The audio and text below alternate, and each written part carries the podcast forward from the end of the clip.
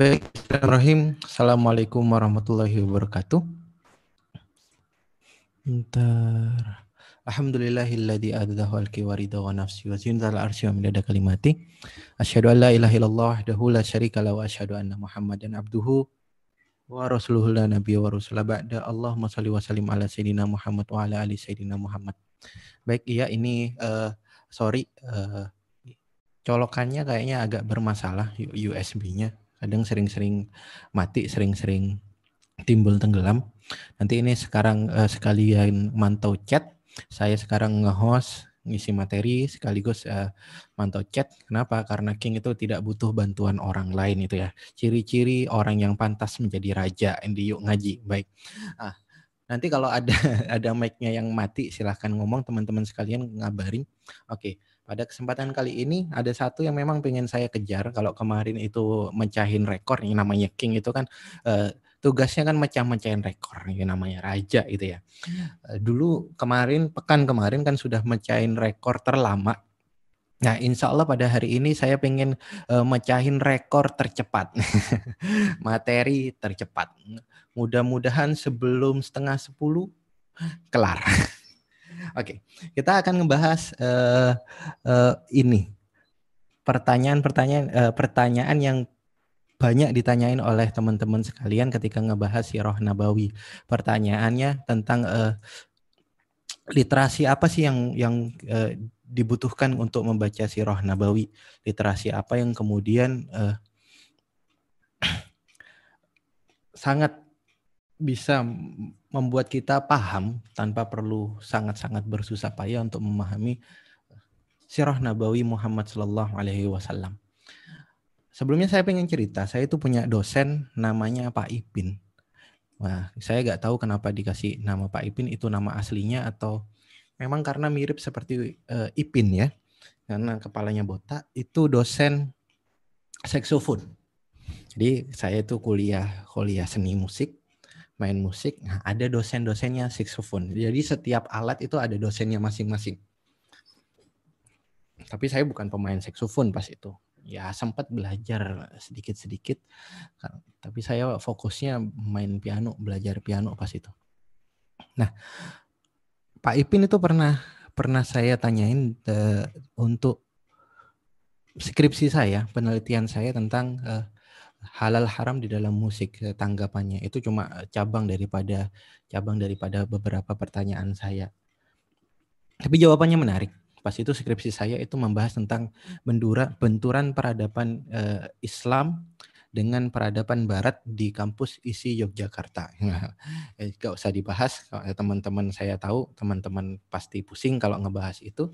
Yang insya Allah kemarin pas itu ketika saya ujian di semester 1, dosen saya itu bilang gini, ini mah uh, dosen yang pertama bilang ini memang beda ini karya karya seorang uh, mahasiswa dengan seorang ulama. Oh iya sih, saya bukan sombong, enggak, saya cuma uh, promo sih.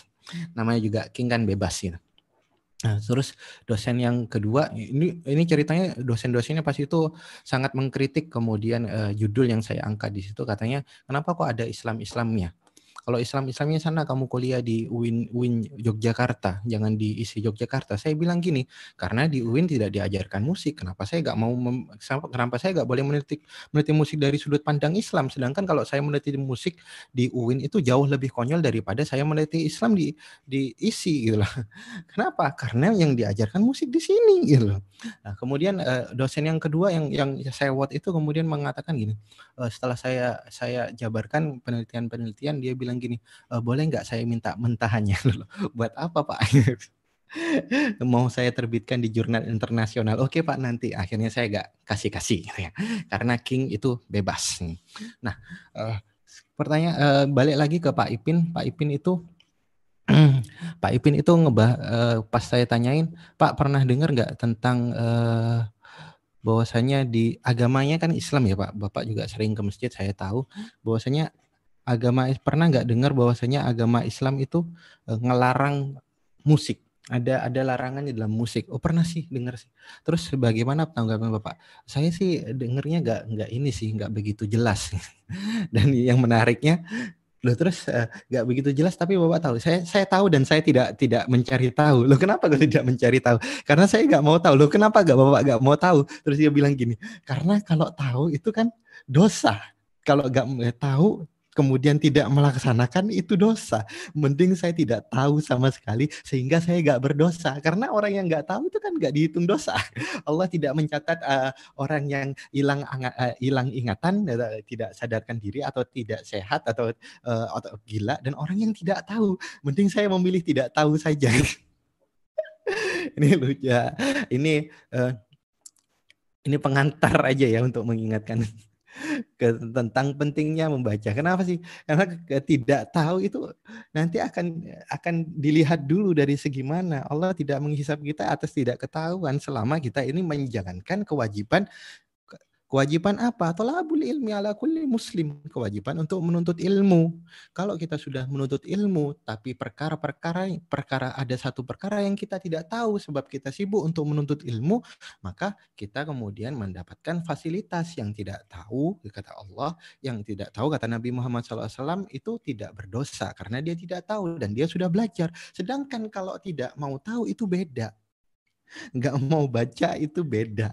Sedangkan tidak mau tahu itu dosanya double. Udahlah nggak mau cari tahu, tidak mau udahlah uh, melakukan kesalahan dan dia tidak mau tahu, tidak tidak mau menjalankan kewajiban untuk mencari ilmu. Kenapa sih dia tidak mau men, uh, uh, melakukan melaksanakan kewajiban mencari ilmu? Lah, ini uh, pentingnya kita memiliki motivasi intrinsik uh, atau kalau dalam bahasa Ustadz Felix atau teman-teman yang sempat ngikutin FAS gitu ya, ngikut atau ngikutin kelas-kelas, why itu why itu adalah uh, jawaban atau pertanyaan yang mesti kita lakukan dalam setiap sesuatu. Sebelum kita melakukan aktivitas, kita harus punya why-nya dulu supaya kita punya motivasi intrinsik. Apa motivasi intrinsik? Motivasi yang berangkat dari dalam diri kita. Jadi motivasi itu sebenarnya penting dan nggak penting sih. Bagi orang yang tidak memiliki motivasi intrinsik, motivasi seperti apa pun yang didengar oleh dia itu tidak akan menggerakkan. Tapi orang yang memiliki motivasi intrinsik yang kuat, motivasi sereceh apa pun, bahkan tanpa motivasi sekalipun, dia akan bisa melaksanakan apa yang sudah dia targetkan. Motivasi intrinsik itu apa? Motivasi yang muncul dari dalam diri kita sendiri. Motivasi yang membuat kita kenapa sih kita harus ngerti sirah nabawi? Kenapa sih uh, kita harus ngerti tentang sejarah kehidupan Nabi, sejarah keluarga Nabi, nasabnya Nabi, sejarahnya para sahabat, istri-istri Nabi.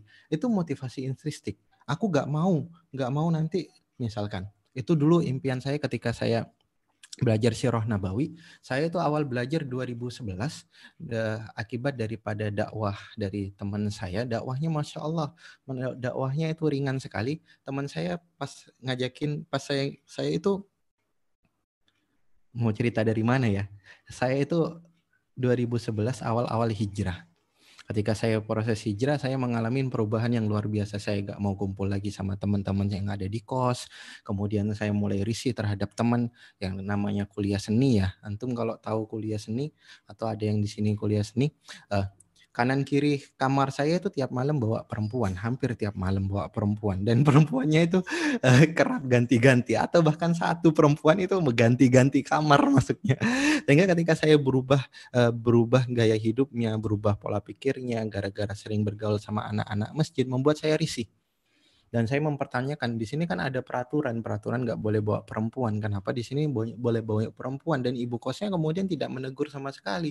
Saya ke sini padahal untuk menjaga bahwasanya saya tidak tidak ikut dalam pada uh, tidak ikut tergiur dan, dengan aktivitas-aktivitas seperti itu. Maka kemudian ketika saya merasa terganggu saya protes dan akhirnya uh, saya dalam tanda kutip uh, diusir sama 20 teman saya yang uh, satu kosan gitu akhirnya saya pergi eh, ditampung sama salah satu teman saya pas teman saya tuh kebetulan rumahnya dekat Jogokarian Nah di Jogokarian itu kemudian ada kajian awal mula kajiannya dari Ustadz Salim Afilah.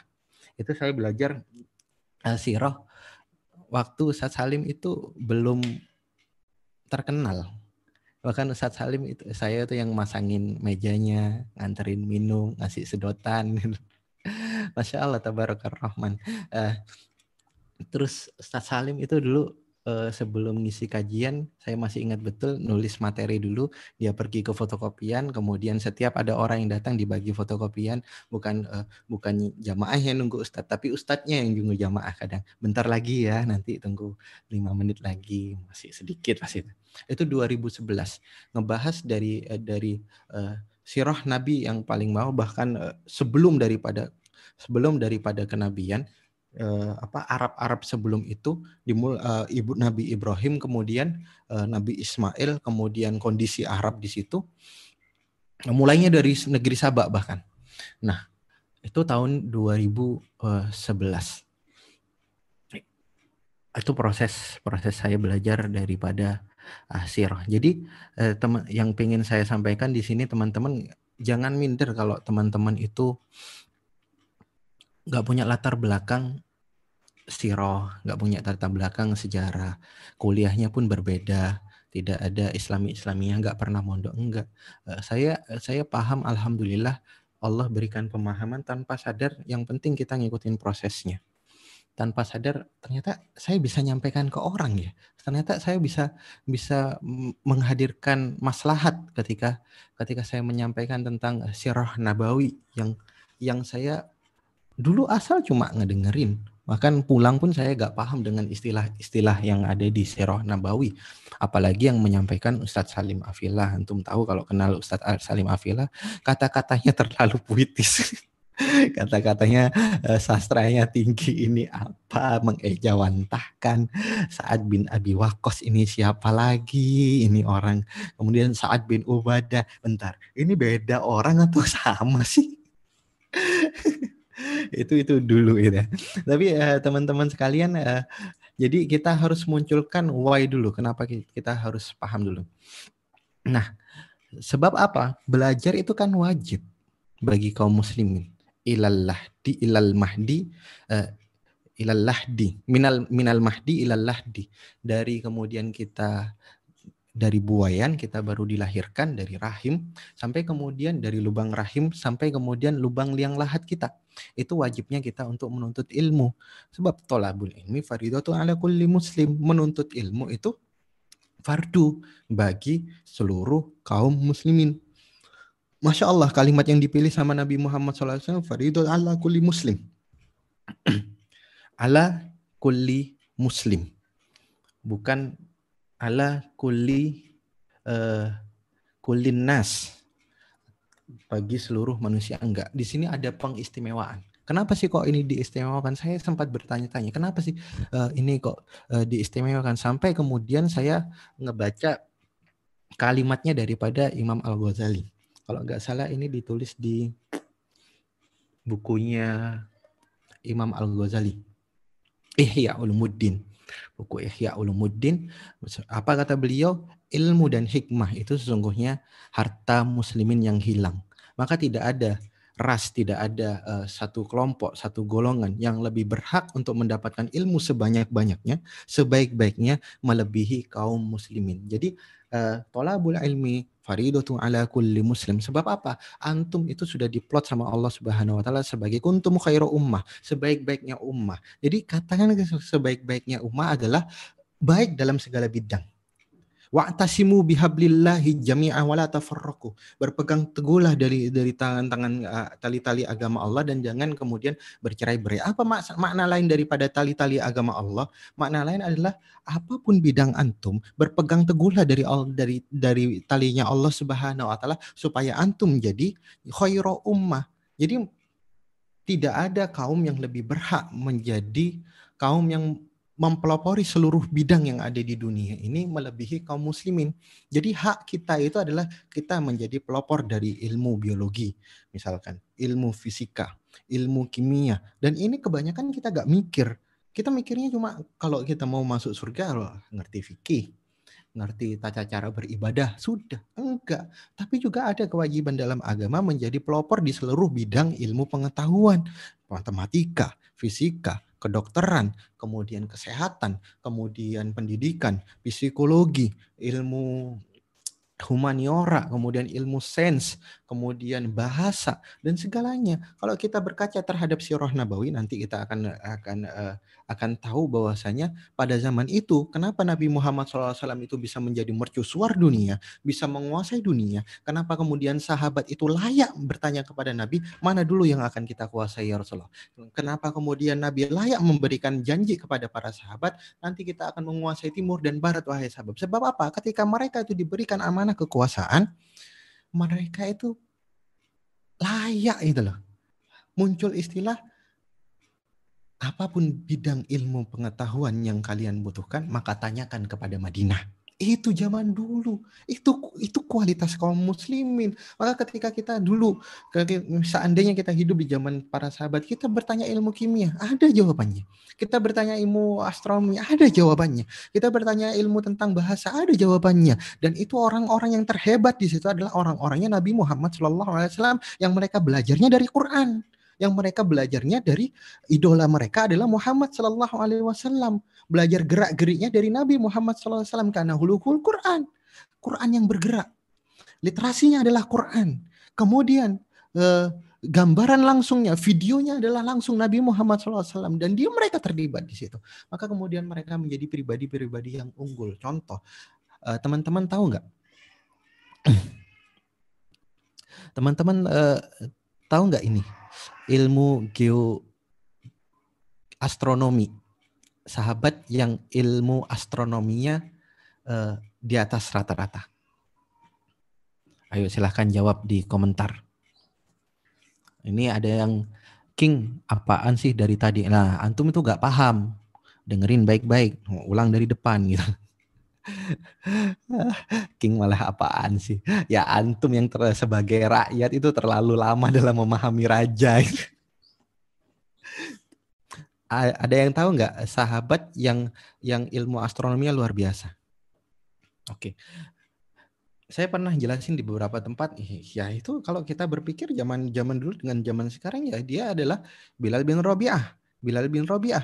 Nggak usah nggak usah ngomong uh, Maria uh, kok nggak usah Maria Astrolabi, nggak usah ngomongin-ngomongin uh, tentang Ibnu Sina. Ibnu Sina itu jauh di bawah kualitas uh, para sahabat. Kenapa kata Nabi? Khairun nasi korni summal ladina yulunahum summal ladina yulunahum. Sebaik-baiknya kualitas sebuah sebuah generasi adalah generasi yang hidup denganku, kemudian setelahnya, kemudian setelahnya. Maka Bilal ini bayangkan, dia muazinnya Nabi. Tidak pernah disebutkan dalam hadis Nabi Muhammad SAW kecuali satu perkara yang itu Allah tidurkan dia. Bilal itu gak pernah telat untuk ngasih azan.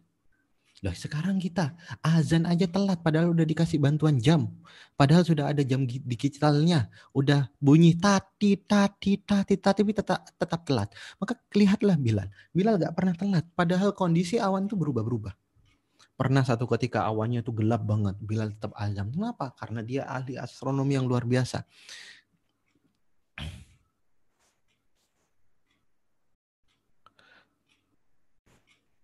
Cek. Cek, cek. Oh, saya kira mati. Nah, lanjut ya. Bilal itu juga menjadi guide-nya Nabi di beberapa kesempatan karena namanya namanya imam ya eh, namanya muazin itu nanti digambarkan ketika masuk surga dia membawa kendaraannya imamnya. Jadi yang akan menuntun kendaraan Nabi Muhammad SAW masuk ke surga itu Bilal. Jadi Bilal itu bisa jadi uh, ulama yang mengatakan Bilal itu siapa orang yang paling pertama masuk masuk surga? Ya Rasulullah jelas Rasulullah. Tapi bisa jadi Bilal lebih dahulu. Kenapa yang yang bawain kendaraannya Rasul itu kan Bilal. Nah itu Bilal. Bilal itu ketika melihat satu bintang sebagai arah dia paham. Bayangkan dulu tidak ada jam, tidak ada kemudian rambu-rambu lalu lintas. Dia ngelewatin satu padang pasir ya Rasulullah mau ke mana? Kalau mau ke Syam ini bintangnya yang diikutin. Kalau mau ke Palestina ini bintangnya itu Bilal. Itu baru kita berbicara satu ilmu. Ya, ilmu bahasa. Lihat uh, Amr bin Al-As. Amr bin Al-As uh, pernah memimpin satu syariah yang dijadikan satu pimpinan. Uh, anak buahnya ada Umar, ada Abu Bakar. Pernah kemudian sampai di satu satu gerbang satu satu kaum. Kemudian Amr bin Al-As bilang, "Nanti uh, yang lainnya termasuk Umar, silakan tunggu di sini biarkan saya masuk masuk sendirian." Maka di, diprotes sama Umar bin uh, Umar uh, bin Khattab dan sahabat-sahabatnya, "Heh, Umar yang paling protes, kamu itu maunya ngambil ngambil pahala sendiri ya? Enggak, bukan begitu. Aku perintahkan sebagai sebagai pemimpin di sini, kalian tunggu di sini. Enggak lama kemudian dia masuk, kemudian dia keluar. Kemudian dia bilang gini ke ke Umar dan teman-temannya, "Oke lah kalau gitu kita pulang dulu." Kita, kita, kita uh, kalau lah kalau gitu kita sekarang pulang. Maka Umar kan protes. Loh maksudnya apa kok pulang? Loh kamu tadi kamu masuk sendiri. Kita gak, gak ikut berjihad di sini nih. Kita masa sudah di depan mata kita tidak jadi berjihad sama mereka. Masa kita pengecut kita pulang? Kemudian Amr bin As katakan, saya sudah mengislamkan semua orang yang ada di balik benteng ini. Lu lewat apa? Tadi saya ngajak ngobrol, pulang yuk. Maka kemudian Umar kata ya salam ya salam. saya baru sadar, saya baru sadar. Allahu Akbar, Allahu Akbar. Ternyata lidahnya Amr bin Al-As itu jauh lebih tajam daripada pedang. Lidahnya itu jauh lebih lebih tajam daripada pedang dia lebih tajam daripada pedang kita semua. Itu Amr bin al-As kualitas bahasa. Banyak nanti ahli-ahli bahasa yang kemudian menguasai di situ. Nah, itu yang perlu kita uh, menjadi pertanyaan why. Nah, yang kemudian kita ini kan bangsa yang paling uh, mayoritas muslimnya paling banyak sedunia. Bencananya adalah apa? Ternyata Indonesia itu peringkat ke-60 dari 61 dari uh, statistik rata-rata angka bacanya. Jadi uh, kita itu bangsa yang cuma menyelesaikan buku itu satu sampai dua buku per tahun, satu sampai empat buku per tahun, atau satu orang yang memiliki passion baca di Indonesia itu perbandingannya satu banding seribu. Jadi jadi parah banget. Parah banget Indonesia ini tidak membaca. Padahal padahal uh, ilmu itu kan didapatnya dari membaca. Oke, kalau kita saya, saya pengen singgung lagi pertanyaan-pertanyaan dari teman-teman sekalian, referensinya kalau belajar siroh ini apa? Saya pengen pengen menanyakan lagi. Silahkan uh, jawab daripada uh, diri teman-teman sendiri. Sebenarnya teman-teman ini berniat cari tahu atau bertanya, bertanya untuk cari tahu, atau bertanya untuk tidak cari tahu, untuk tidak mau tahu. Ada dua. Ada orang yang berniat e, bertanya, berniat untuk cari tahu. Ada orang yang berniat bertanya untuk tidak mau tahu. Orang berniat cari tahu ketika dia disampaikan maka dia akan langsung habis ini dia akan langsung membeli buku-bukunya uh, habis ini dia kemudian akan uh, akan nanya kepada teman-temannya, akan memulai diskusi, akan kemudian mencari di YouTube, cari kemudian di uh, Google. Yang kedua, jadi bertanya itu setengah daripada ilmu betul, tapi juga di dalam Islam ada bertanya yang di, diharamkan sama Islam, ada bertanya yang dibenci sama Allah. yakni apa? Banyak tanah. Maka kalau pembahasannya ini dua kriteria yang saya berikan, yang banyak tanya itu apa? Jelas e, nominasi yang kedua. Orang yang bertanya tapi bertanyanya untuk tidak mau tahu. Itu diceritakan contohnya dalam surat Al-Baqarah, yakni ketika Bani Israel diperintahkan oleh Musa untuk menyembelih e, menyembelih Al-Baqarah. Mereka bertanya, Al-Baqarahnya laki-laki atau perempuan? Kemudian ketika dijawab selesai, warnanya apa? Putih, hitam, coklat kah? Kakinya bagaimana? Kemudian usianya gimana? Kenapa mereka bertanya? Bukan untuk cari tahu, tapi mereka bertanya untuk tidak mau tahu supaya mereka menunda-nunda waktu agar mereka terbebas daripada kewajiban untuk menyembelih al-baqarah itu. Itulah itulah generasi atau ciri yang suka bertanya tapi banyak omong sehingga mereka itu termasuk orang-orang yang akan di murkai oleh Allah. Ihdina siratal mustaqim siratal ladina an'amta alaihim ghairil maghdubi alaihim waladdallin. Amin. Orang yang dimurkai sebab mereka sudah tahu tapi banyak tanya. Sebab mereka tahu ini man apa yang harus dilakukan, apa yang harus kemudian ya dia baca, tapi mereka tetap aja menanyakan referensinya apa, referensinya apa, referensinya apa. Dia tahu kemudian ada kajian-kajian di YouTube yang mereka itu tidak selelah membaca ketika untuk mencari informasi sirah nabawi, tinggal mendengarkan, tapi mereka tetap bertanya-bertanya. Contoh lagi, saya tidak tidak menyalahkan teman-teman sekalian, saya cuma uh, yuk kita mikir bareng-bareng Yuk kita introspeksi bareng-bareng. Setiap saya ngisi mesti ada pertanyaan template. Cara untuk istiqomah. Oke lah, saya tidak tidak menyalahkan mungkin yang bertanya itu uh, baru hijrah satu atau dua bulan. Tapi kalau yang bertanya itu ternyata sudah hijrah empat bulan, selama ini ngapain aja? Selama ini ngapain aja? Jangan jangan-jangan ini pertanyaan adalah pertanyaan yang bertanya untuk tidak mau tahu untuk menunda-nunda. Oh wajar kalau untuk kemudian memastikan oh wajar saya tidak istiqomah karena saya tidak memenuhi persyaratan-persyaratan itu. Eh, jangan sampai kemudian jadi seperti itu. Kenapa pertanyaan untuk istiqomah itu menjadi template padahal kita untuk membeli HP saja kita tahu bahwasanya di Google itu ada pembahasannya. Kita tahu kemudian di YouTube itu ada pembahasannya untuk hal-hal yang sepele untuk membeli Magicom, untuk membeli gelas gelas yang seperti apa. Ada perbandingan-perbandingannya. Untuk membeli speaker, ada perbandingan-perbandingannya. Kita sudah terbiasa hidup di zaman di mana informasi itu dimudahkan.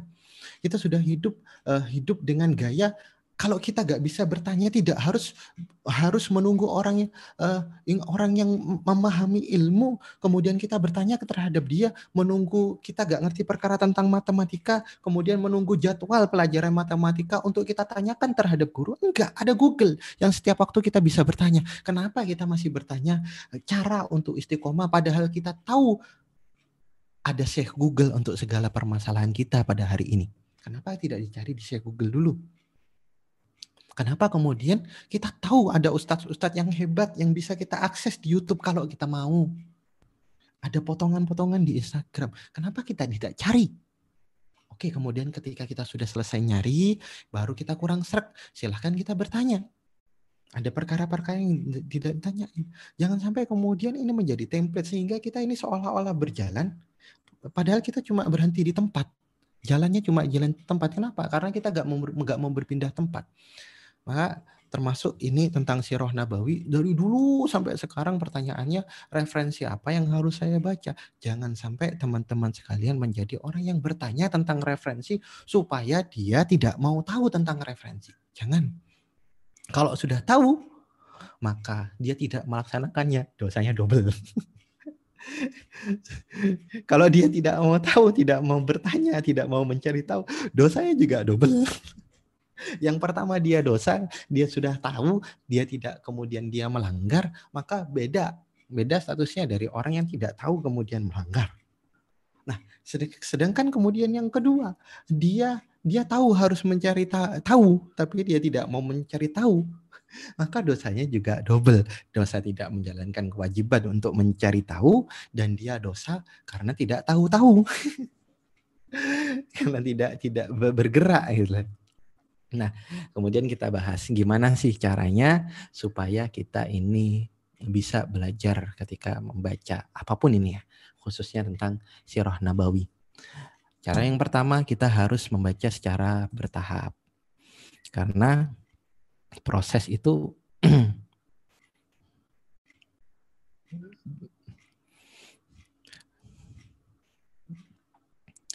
karena proses itu uh, butuh bertahap tidak ada yang instan. Kapan saya merasa oh bahwasanya saya ini uh, bisa belajar uh, bisa belajar uh, karena bisa uh, bisa kemudian mengajar karena sudah melewati proses-proses belajar yang panjang. Kadangkala kadangkala uh, ini yang saya agak keberatan. Kadangkala kemudian justru orang-orang Islam itu mengkampanyekan bahwasanya kalau belajar itu jangan di Google, kalau belajar itu jangan di YouTube, jangan uh, al Ustad al YouTubiyah, al Ustad Googleiyah. Kan kita sudah tahu, sudah bisa membedakan mana orang-orang yang membenci Islam uh, dan mana orang-orang yang kemudian punya kapasitas. Dilihat misalkan kalau Google-nya ini orangnya kira-kira orangnya baik, kita cari tahu kemudian oh ini uh, ini baik ini orangnya silahkan dibaca Karena hukumnya lisan dengan hukumnya tulisan itu sejak dulu oleh para ulama itu dikatakan bahwasanya itu hukumnya sama. Tidak harus bertemu dengan dia. Yang dia tulis itu adalah lisan dia. Apalagi kemudian video. Jelas-jelas lisan. Itulah silahkan belajar. Jangan sampai kemudian kita menjadi umat yang kolot di tengah-tengah peradaban. Justru sebaliknya, gimana caranya supaya kita menjadi pelopor di media sosial maupun di dunia nyata. Di dunia maya maupun di dunia nyata. Jangan kemudian menghambat. Ini kan ah al Google ya itu belajarnya pasti di Google belajarnya pasti YouTube Loh, banyak orang itu menjadi profesor dokter gara-gara Google dengan YouTube jangan sampai kemudian dia kita diketawain oleh orang-orang kafir kemajuan zaman itu kan memang untuk mempermudah kehidupan manusia Jangan sampai kemudian uh, kita mempersulit diri kita sendiri gara-gara kita ini kolot sehingga wajar kemudian ketika orang-orang itu parno terhadap syariat yang antum bawa, parno terhadap kemudian keislaman antum, parno dengan baju antum yang kemudian menjadi representasi Islam yang antum klaim selama ini. Sehingga Islam itu terfitnah gara-gara antum. Nah, itu dosa buat antum. Maksudnya ya belajar, kemudian kalau kurang serak cari sumber-sumber yang lain dibaca lagi. Nonton YouTube-nya, kurang serak datang ke kajian, tanya, tanya kepada Ustadz, benar gak Ustadz begini? Karena belajar itu proses, gak bisa sekali ketemu Ustadz kemudian kita paham, enggak. Dulu kan juga kita ditakut-takutin ketika belajar buku, saya pernah dinasihatin sama seorang yang tua, Masya Allah mungkin niatnya baik oh seorang yang tua di musola dia dia mencemaskan anak-anak zaman sekarang. Nah, nah hati-hati kamu ya. Jangan sembarangan baca buku. Jangan baca buku kalau gak ada gurunya. Kalau gak ada gurunya itu yang ngajarin itu setan. Yang kemarin kan sudah dibahas sama Ustaz Jirofil.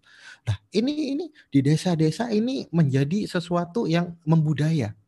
Sehingga apa? Mereka dalam kesendiriannya nggak mau belajar ketika ustadznya datang mereka belajarnya malas-malasan. Kenapa? Karena mereka tidak terbiasa untuk belajar itu, tidak terbiasa untuk membaca. Bayangkan satu kitab, satu kitab seperti ini misalkan. E, pembahasannya dua pekan sekali atau satu pekan sekali. Nunggu mau khatam satu buku berapa lama? Wajar kemudian angka baca Indonesia kemudian kecil karena kebudayaan yang dibangun oleh kita itu kebudayaan yang diwariskan oleh penjajah dahulu oleh kita. Jangan sampai kemudian kita budayakan lagi. Penjajah dulu kan menjauhkan uh, uh, uh, pribumi dari literasi-literasi supaya mereka itu tetap bodoh dan supaya mereka itu tetap dijajah tapi mereka senang dengan penjajahan Belanda. Mereka dijajah tapi mengucapkan terima kasih sama Belanda. Jangan. Silahkan antum belajar. Belajar sebanyak mungkin. Karena perintah daripada kita itu kan jelas ikra. Tapi kemudian apa? Bismi rabbikal ladzi khalaq. Minta sama Allah. Jangan lupa nama Allah sebelum membaca mintalah sama Allah, ingat sama Allah. Karena apa? Yang bisa menunjukkan ilmu manfaat sama gak manfaat itu bukan literasinya, bukan perkara Google ataupun buku, bukan, bukan perkara YouTube atau kemudian langsung pergi ke kajian langsung, bukan. Yang menjamin kita lurus ataupun sesat itu bukan, bukan itu semua. Tapi yang menjamin kita bisa lurus ataupun sesat itu adalah Allah Subhanahu wa taala. Selama Allah itu akan mengawal proses belajar kita, kita agak lupa untuk berdoa. Insya Allah pemahaman kita itu lurus kita gak paham nanti tiba-tiba dikenalkan sama orang yang bisa meluruskan pemahaman kita masya Allah Allah itu Allahumma inni a'udzubika min ilmin la yanfa Ya Allah, lindungilah itu salah satu doa yang sering saya doakan. Ya Allah, uh, selamatkan aku dari ilmu-ilmu yang yang yang tidak bermanfaat, ilmu-ilmu ilmu yang salah paham. Maka teman-teman sekalian belajar. Ada dua hal yang menurut saya itu diperbolehkan dalam agama Islam saya belajar. Jadi kikir itu tidak boleh dalam agama, itu haram. Kikir itu haram, kecuali dua. Apa? Kikir terhadap ilmu dan kikir terhadap amal. Silahkanlah kikir buat amal sebanyak-banyaknya. Kikir terhadap ilmu. Yang dikikir itu hukumnya adalah ketika kita membuat amal banyak, ketika kita kemudian berilmu banyak dan hukumnya ilmu itu berbeda dengan hukumnya harta kata Ali bin Abi Thalib. Hukumnya harta ketika kita semakin banyak membagi itu akan semakin berkurang di dunia ini ini ini sudut pandang dunia. Tapi hukumnya ilmu semakin banyak kita membagi maka semakin banyak kita akan menerima baik di dunia maupun di akhirat. Semakin sering membagi, kemudian kita akan mendapatkan insight-insight baru karena kita sering membagi itu keberkahan ilmu tapi juga di akhirat semakin banyak kemudian ketika kita banyak membagi ilmu dan itu juga dihitung sedekah bahkan sedekahnya itu kadangkala lebih bermanfaat daripada sedekah harta. Kenapa? Karena ilmu yang dibagikan ke manusia itu ilmu yang akan kemudian menjaga manusia. Sedangkan kalau yang dibagikan harta, harta itu mengharuskan manusia untuk menjaga harta. Itu kata Ali bin Abi Thalib. Oke. Okay. Uh, ini ini jadi enggak ya jadi rekor tercepat ya kok ngalor ngidul pembahasannya. Oke, jadi secara bertahap. Pertama apa kalau mau bertahap? Uh, bertahap. Caranya bertahap. Pertama, bertahap itu ada dua saya bagi, secara cara dan secara literasi atau bacaan. nah, secara cara itu latih dulu untuk mendengar. Kenapa kok latih untuk mendengar? Karena indera yang pertama diciptakan sama Allah itu adalah pendengaran. Segala sesuatu urutan ketika Allah ingin menjelaskan indera, Sedangkan di ilmu barat itu juga sepakat bahwasanya informasi itu masuknya dengan dua indera, pendengaran dan penglihatan. Penglihatan dan pendengaran. Nah, urutannya ketika salah maka kita itu kurang efektif. Yang paling benar adalah Al-Qur'an ketika ingin menyebutkan indera, inna sam'a wal absor. Kemudian pendengaran, penglihatan, wal fuad, kemudian baru hati. Jadi dari telinga kemudian ke hati, pemahaman. Dari mata kemudian ke hati. Mana dulu yang paling layak untuk dilatih? Telinga dulu. Kenapa? Karena bayi itu ketika keluar dia sudah bisa mendengar tapi belum bisa melihat untuk sepersekian detik. Dia bisa kemudian uh, mendengar sesuatu kita ini lebih cepat mendengar sesuatu daripada melihat. Maka latihlah untuk mendengar terlebih dahulu sebelum sebelum antum menjadi seorang pembaca. Jadi semua orang hebat itu pasti pembaca yang hebat. Dan pembaca yang hebat itu pasti pendengar yang hebat. Tenang ketika ketika diajak diskusi, tidak gobo, tidak kemudian suka memotong kalimat. Dia tahu momen, dia tahu celah, dia tahu kemudian ini kesempatan bicaranya siapa. Karena gini, ada sifat kalau kita nemu orang, kok orangnya banyak omong ya kok orangnya ini gak tenang ya ngomong terus ada orang yang memang ngomongnya cerewet kalau tapi tahu momen, tahu waktu, ngomongnya cepat. Misal Felix itu ngomongnya cepat banget. Kalau suruh ngomong nggak berhenti berhenti, tapi beliau tahu waktu. Kenapa? Karena karena uh, karena orang yang yang nggak tahu waktu itu ngomong terus, nggak peduli ngomongnya cepat ataupun lambat, ngomongnya pokoknya nggak selesai, nggak tahu waktu. Orang sudah bete, orang sudah uh, nyari nyari tiang buat sandaran, dia tetap ngomong. Orang sudah ngelihat jam, ini tamu kapan pulang ini udah jam 10 dia tetap tetap ngobrol. Nah, kenapa kemudian uh, saya katakan bahwasanya uh, uh, banyak ngobrol itu buruk? Orang yang nggak tenang itu buruk. Kenapa? Karena ini jelas bukan ciri seorang pembaca yang baik. Orang pembaca yang baik itu tenang. Kenapa? Karena membaca itu butuh kenerangan. Dia duduk, dia belajar di situ. Belajar duduk dulu, nak. Kalau kata orang-orang Jawa yang tua. Antum mau ngafalin Quran, belajar duduk itu yang lebih berat daripada kemudian mengulang-ulang bacaan. itu. Kalau mau menghafal Quran di pondok itu kita itu biasanya satu atau dua bulan itu uh, ini dulu transisi dulu penyesuaian dulu. Biasanya ada yang orang-orang yang cuma bisa hafal satu baris seperempat atau satu ayat alif lam mim itu doang dari kita bula roy bafi terus lupa itu sedangkan sedangkan membaca itu adalah adalah identitas kaum muslimin. Pertama, uh, uh, turunan perintah perintah uh, turun uh, ayat Al-Qur'an Iqra membaca, membaca segala sesuatu. Karena konteksnya Nabi alaihi wasallam bukan hidup di zaman uh, literasi bacaan dan literasi uh, literasi lisan sehingga pendekatan Jibril ada adalah pendekatan uh, pembacaan pendekatan mengajarinya itu lewat uh, mendengar. Nabi itu mendengar. Dan kita ini identitas juga menjadi awat ayat-ayat awal. Dalikal kitab raiba fi hudal lil mutakin. Dalikal kitab la raiba fi hudal lil mutakin. Ini kitab bagi kalian muslim kalau kalian muslim ini pedoman kalian baca. Ini kemudian uh, uh, kemudian uh, buku petunjuk kalian menjalani kehidupan. Oke.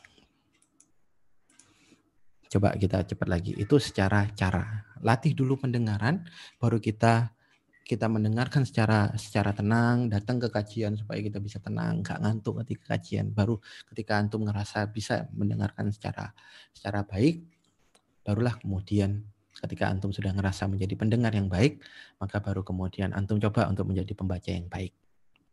Kenapa? Karena orang uh, karena uh, menjadi pembaca yang baik uh, itu harus melewati fase menjadi pendengar yang baik. Kenapa? Orang yang mendengar dengan baik itu belum tahu tentu menjadi pembaca yang baik. Tapi orang yang pembaca yang baik itu pasti pendengar yang baik. Urutannya mendengar, membaca, menulis, menyampaikan. Itu ya. Mendengar, membaca, menulis, menyampaikan. Orang menulis itu pasti dia adalah pembaca yang baik. Kenapa? Referensinya banyak. Dan orang penul membaca yang baik itu pasti seorang pendengar yang baik. Itu urutannya. Dengan orang yang menyampaikan dengan baik, kalau dia menyampaikan sesuatu baik, dia pasti penulis yang baik. Kenapa? Karena dia ketika omongannya baik berarti sistematikanya sudah tersusun dalam kepalanya. Dan cara paling mudah untuk melatih sistematika pemikiran eh, eh, tahapan-tahapan dalam menyampaikan pembukaan, isi, kemudian uh, mereflek, uh, melatih untuk itu refleks semua itu dengan menulis yang paling mudah. Maka seorang yang bisa menyampaikan dengan baik pasti dia penulis yang baik, pasti dia adalah pembaca yang baik dan kemudian dia pasti pendengar yang baik. Nah, kemudian Eh, tahapannya apa? Tahapan berikutnya hmm, secara bacaan, secara literasi. Kita bisa uh, dengan tingkat kemudahan, dengan tingkat uh, tingkat ketertarikan kita dengan tema. Ini kan bertahap. La tarkabuna tobakon an tobak famalahu la yu'minun fa idza Qur'anu la yasjudun. Maka setiap segala satunya pasti bertahap. Karena latar kabuna tobakon antobak sesungguhnya kamu itu akan hidup di mana mengharuskan melalui tingkat demi tingkat dalam kehidupan ini bertahap. Maka begitu pula dalam belajar. Nah, saya itu eh, sebelum membaca, siro, saya itu uh, membaca apa dulu dulu uh, bahasa nonverbal dulu saya tertarik. Kenapa?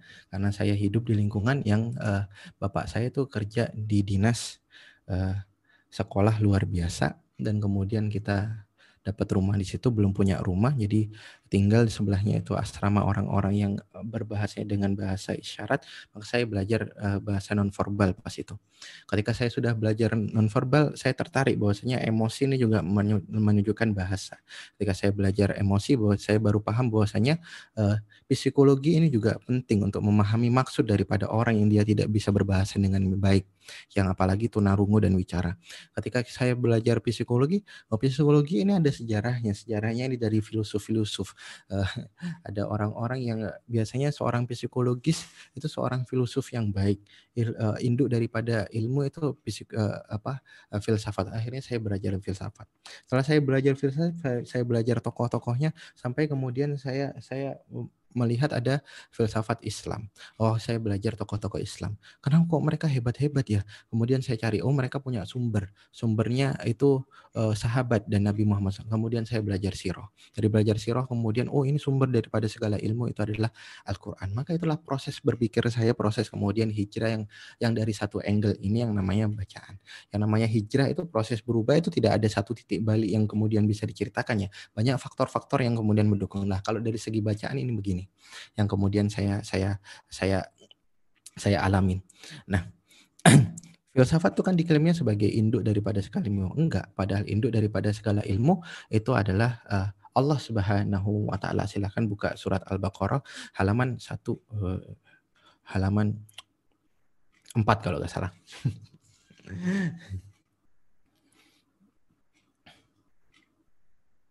itu. Nah, jadi dari tahapan-tahapannya itu kita sudah uh, belajar dari tema yang kita kemudian tertarik, kemudian naik lagi, naik level lagi, naik level lagi sampai kemudian kita bisa uh, mempelajari ilmu-ilmu yang uh, yang berat bagi orang normal. Kenapa? Karena orang normal orang normal itu kebanyakan nggak membaca. Maka kemudian apa lanjutannya?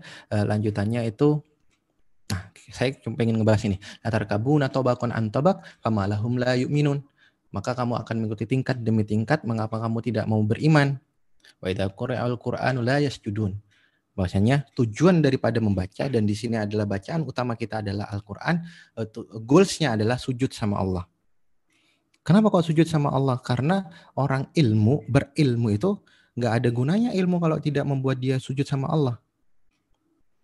Ya, Innama yakhshallahi min ibadihis ulama, ibadihil ulama. Bahwasanya orang yang paling berilmu itu adalah orang yang uh, yang semakin takut sama Allah Subhanahu wa taala. Itu koridornya kalau dalam Islam. Itu koridornya dalam Islam. Jelas kalau ilmu yang tidak manfaat ya justru dia akan mendapatkan sisaan yang double. Kenapa? Karena dia berilmu kemudian dia tidak menjalankan tidak sesuai dengan dengan uh, dengan orang-orang yang biasanya itu ya jelas ya. Nanti nanti uh, ada ada kemudian batasan-batasan dalam berpikir batasan-batasan dalam bertanya batasan-batasan kemudian dalam menyimpulkan sesuatu. Nanti uh, lain waktulah kita akan berbicara next time gitu ya. Kemudian uh, Jadi kita itu tujuan membaca ilmu apa pun ilmu itu ekonomi maupun maupun ilmu biologi itu adalah sujud kepada Allah. Ketika kita tahu bahwasanya masya Allah ternyata uh, ternyata rumah daripada lebah itu dibikin segi enam dan itu dan itu uh, sudut-sudutnya sama, masya Allah. Mereka kenapa mau bikin bisnis? Oh ternyata uh, mata mata daripada lalat pun sedemikian. Kenapa kok serumit itu? Kita kemudian menggunakan Allah. Tidak ada yang mungkin menyusun ini kecuali Allah Subhanahu Wa Taala. Itu yang kemudian membuat kita sujud. Kita belajar filsafat. Itulah kemudian kita kemudian bertambah ilmunya kepada Allah. Kenapa? Karena kita punya spiritnya, spirit dari Allah Subhanahu wa taala. Kita tahu sumber daripada segala ilmu Subhanaka la ilma lana illa ma 'allamtana innaka anta alimul hakim. Kita itu tidak mengetahui apa-apa kecuali apa yang Allah sudah ridhoi untuk diberikan kepada kita dan itu sedikit sekali. Dan sumber ilmu itu adalah Allah Subhanahu wa taala. Oke, kita lanjutkan pelajaran berikutnya. Kok kayak dosen ini ya saya. Ya udah sendirian, nasib, nasib punya istri juga gak bisa nemenin. Nikah ini berguna nggak sih ya? Oke. Okay. Kemudian nikmatin uh, nikmatin prosesnya dalam berja, ber, membaca. La tuharrik bihi lisana kalita jalabi itu itu teguran Allah ketika Muhammad Rasulullah Muhammad SAW mencoba uh, dalam proses talkinnya uh, Jibril dalam proses setorannya Nabi itu Nabi itu pengen cepat-cepat atau harik bihi di sana kali tak jadi. Jadi ini saya ini termasuk orang yang uh, agak nggak percaya dengan teknik membaca cepat. Saya sudah baca banyak banyak buku tentang membaca cepat. baca cepat ada katanya satu satu detik satu lembar. Wah. Oh satu detik satu buku. Saya pernah baca itu satu detik satu buku. Lah kalau memang ada satu detik satu buku, harusnya orang yang menulis buku itu jadi penguasa dunia, lebih king daripada king gitu ya. Kenapa? Karena dia bisa menguasai seluruh literasi. Kalau, kalau ilmu itu kan ilmu itu syarat untuk menguasai dunia. Seluruh pemba, semua kepemimpinan, semua pemimpin itu pasti pembaca yang baik.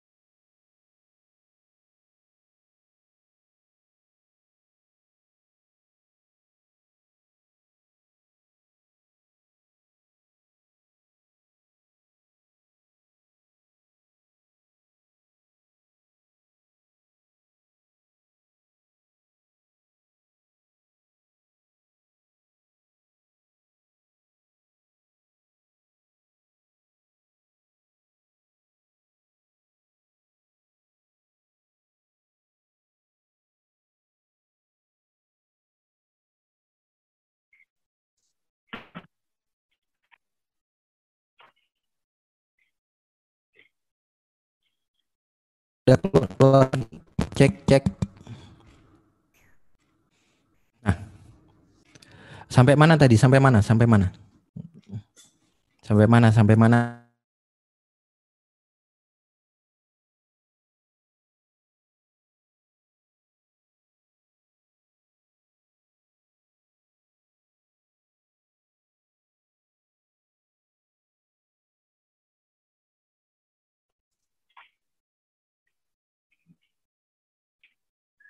cek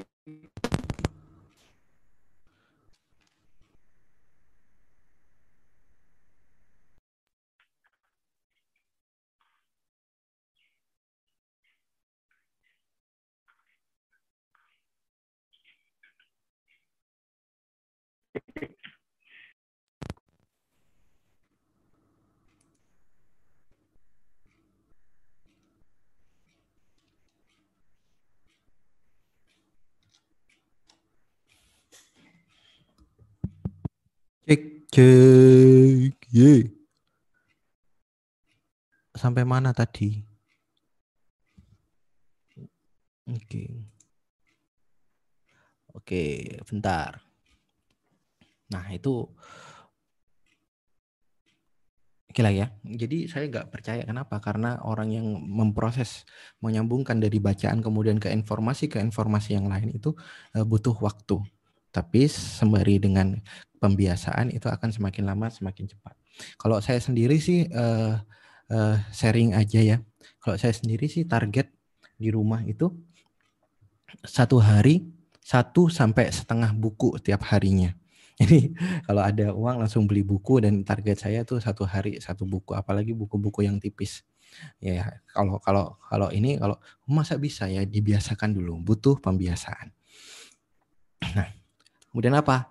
Kemudian pembahasannya kita masuk kepada uh, nikmatin proses latu harik bihi lisana kalita jelabi. Masih ada kan suaranya? Oke, kayaknya harus memang selesai, dicepatkan. Kemudian hmm, bahwasanya uh, pembiasaan, kemudian kita harus paham betul bahwasanya uh, buku atau kitab itu adalah identitas kita.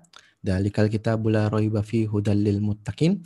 Kemudian biasakan uh, ada pembiasaan dan kita literasi kita yang paling penting itu adalah Al-Qur'an. Kenapa Al-Qur'an? Karena Al-Qur'an tidak ditelan zaman. Ilmu di Al-Qur'an itu gak habis-habis.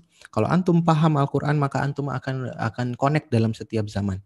Tapi ketika antum membaca koran, misalkan uh, ada koran uh, pas itu saya ngebaca tentang trennya piye isi enak zamanku. Dulu isi enak zamanku itu tren dibicarakan di situ. Atau uh, zaman now zaman now itu dibicarakan masuk di koran-koran headline headline masuk apa masuk di berita-berita masuk di status-status tapi tiga bulan tiga bulan berikutnya hilang kalau Quran yang antum baca, Quran sekarang mungkin antum tidak mengikuti tren-tren yang ada di sekitar antum, tapi Quran tetap menjadi uh, sesuatu yang relate. Kalau antum baca Quran, uh, ilmu antum uh, kemanfaatannya itu tidak akan telan waktu. Maka pinter-pinterlah kemudian memilah-milah buku yang sedang kita baca. Quran. Uh, maka ada motivasi-motivasinya. Uh, Iqra'ul Quran fa innama yaumal qiyamati safihal li ashabi. Bacalah Quran nanti itu akan bahkan kata Allah, bahkan bahkan kata Nabi Muhammad SAW ini janji daripada Allah, bahkan nanti kalian mati di akhirat saja informasi dari Quran itu menjadi manfaat buat kalian. Itu sudah sudah benta, pindah dimensi loh, pindah alam itu masih tetap manfaat. Bahkan ketika semua amal itu tidak ada yang bisa dilakukan, ada ketika di akhirat. Tinggal apa? Membaca Quran. Baca ikro dan naiklah kalian kata Allah. Karena sesungguhnya tingkatan surga itu sesuai dengan hafalan yang kalian miliki. Sesuai dengan jumlah ayat-ayat Quran. Itu amalan yang tersisa itu membaca. Membaca Quran. Kalau kita nggak biasa membaca sejak sekarang. Baca bahasa Indonesia aja gak biasa. Boro-boro nanti di akhirat antum disuruh baca Quran. Hilang bubar itu. Paling cuma al-fatihah level 7 itu pun kalau punya punya chance disuruh baca. Nah, kalau nggak punya chance nggak kita selama ini nggak belajar nggak PDKT terhadap nabi belum belum dikasih kesempatan sudah dicemplungin aja itu sadis. Nah, nah kemudian apa? Nah ini juga menjadi identitas uh, kita Quran menjadi kemudian pegangan utama kita. Dan masya Allah, in Allah kemudian Nabi mengatakan Inna Allah yarfa'u bihadal kitabi aqwaman wa yubda'u bihi akharin. Sesungguhnya dengan kitab ini, dengan Quran ini, ini Quran hafalan saya. Ah, dengan Quran ini sesungguhnya sebuah kaum akan dinaikkan dan kaum, kaum itu akan diturunkan. Ini Masya Allah Quran hafalan teman saya selama di pondok yang diwariskan kepada saya. Mudah-mudahan beliau senantiasa dilapangkan. Ini bacaannya bagus. Pas itu pamit mau per, uh, mau lanjutkan studi ke Mesir, hafalannya buku uh, apa Quran hafalannya dikasihkan ke saya. Kalau keluar-keluar kadang saya bawa. Masya Allah hafalan. Bagaimana kita bisa menghafal? Padahal menghafal pada konteks seperti itu tanpa membaca lah ya. Berarti levelnya adalah level menyampaikan. Kalau level membacakan berarti dia dia itu sudah melewati proses menulis, memahami, uh, memahami sistematikanya, memahami storynya, kemudian uh, dia dia pembaca yang baik, dia pendengar yang baik. Nah, kita kemudian uh, sekarang coba masuk kepada pembahasan sirah nabawi. Tadi saya sudah bilang kita harus punya motivasi intrinsik. Saya pengen motivasi teman dari luar. Uh, menjawab why kenapa kita harus belajar Nabi Muhammad sirah Nabi Muhammad SAW. Pertama, untuk kita ngekepoin Nabi. Seberapa penting sih ngekepoin Nabi? Kita harus tahu info tentang Nabi. Kita tahu favorit-favoritnya Nabi itu gimana kita kepo karena kita kalau kita mengatakan asyhadu alla ilaha illallah asyhadu anna muhammadar rasulullah kita kepo sama nabi. Kita kangen sama nabi ya syaratnya kangen itu kepo. Oh, kalau orang kangen tapi gak kepo itu gak kangen. Orang kepo itu misalkan punya punya punya pasangan, dia pergi keluar kota, kita kepo karena kita rindu lagi ngapain, sama siapa, uh, di mana, nanti udah makan belum, udah mandi belum, uh, tadi makan sama apa, sam cabenya berapa, uh, butir nasinya ada berapa, berapa suap kamu habiskan dalam satu piring misalkan. Kenapa? Karena kita kepo. Berapa tegukan dalam dalam satu gelas kamu habiskan ya. Karena kepo. Maka kita perlu kepo kepada Nabi. Masa kita artis-artis saja kita mau kepo, sedangkan sama Nabi gak mau kita kepo misalkan kalau saya eh, kepo terhadap One Piece misalkan teori-teorinya uh, saya pelajarin atau saya tontonin YouTube YouTube teori-teori yang kadang lucu-lucu gitu. Masa kan Nabi kita gak, gak belajar teori-teori kenapa Nabi begini? Nanti ujungnya begini kenapa kita tidak belajar? Tahu makanan favorit Nabi, kesukaan warna, kesukaan Nabi. Nabi itu kalau pagi ngapain sukanya, ngerti kebiasaan-kebiasaan Nabi, pola pikir Nabi, sikap Nabi seperti apa kalau Nabi punya masalah yang sedang kita alami, masalah berat misalkan, kemudian kita berpikir kalau ini dialami Nabi, Nabi itu uh, akan melakukan sikap yang bagaimana.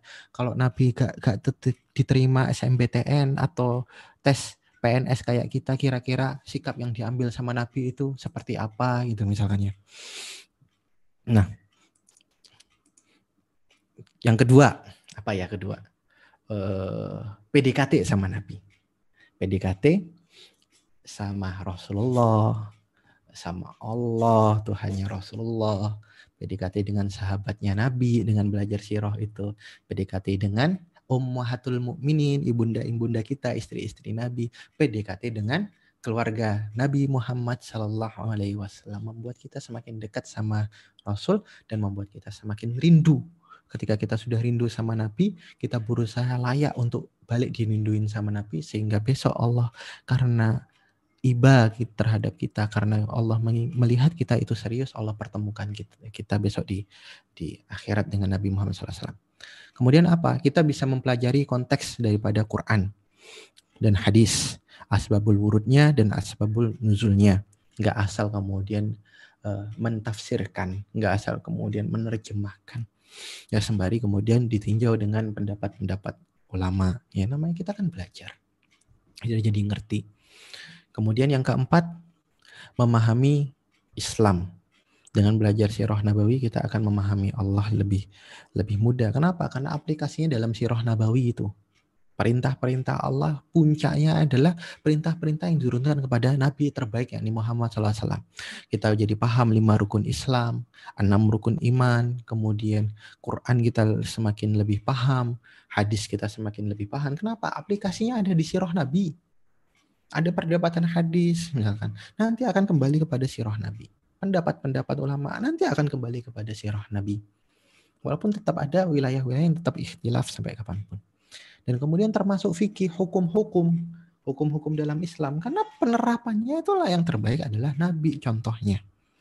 Sahabat cuma menjalankan perintah, mencontoh daripada Nabi. Tabiin apalagi. Wah, apa? Salafus soleh apalagi. Gitu ya pokoknya itu ada di sirah nabawi.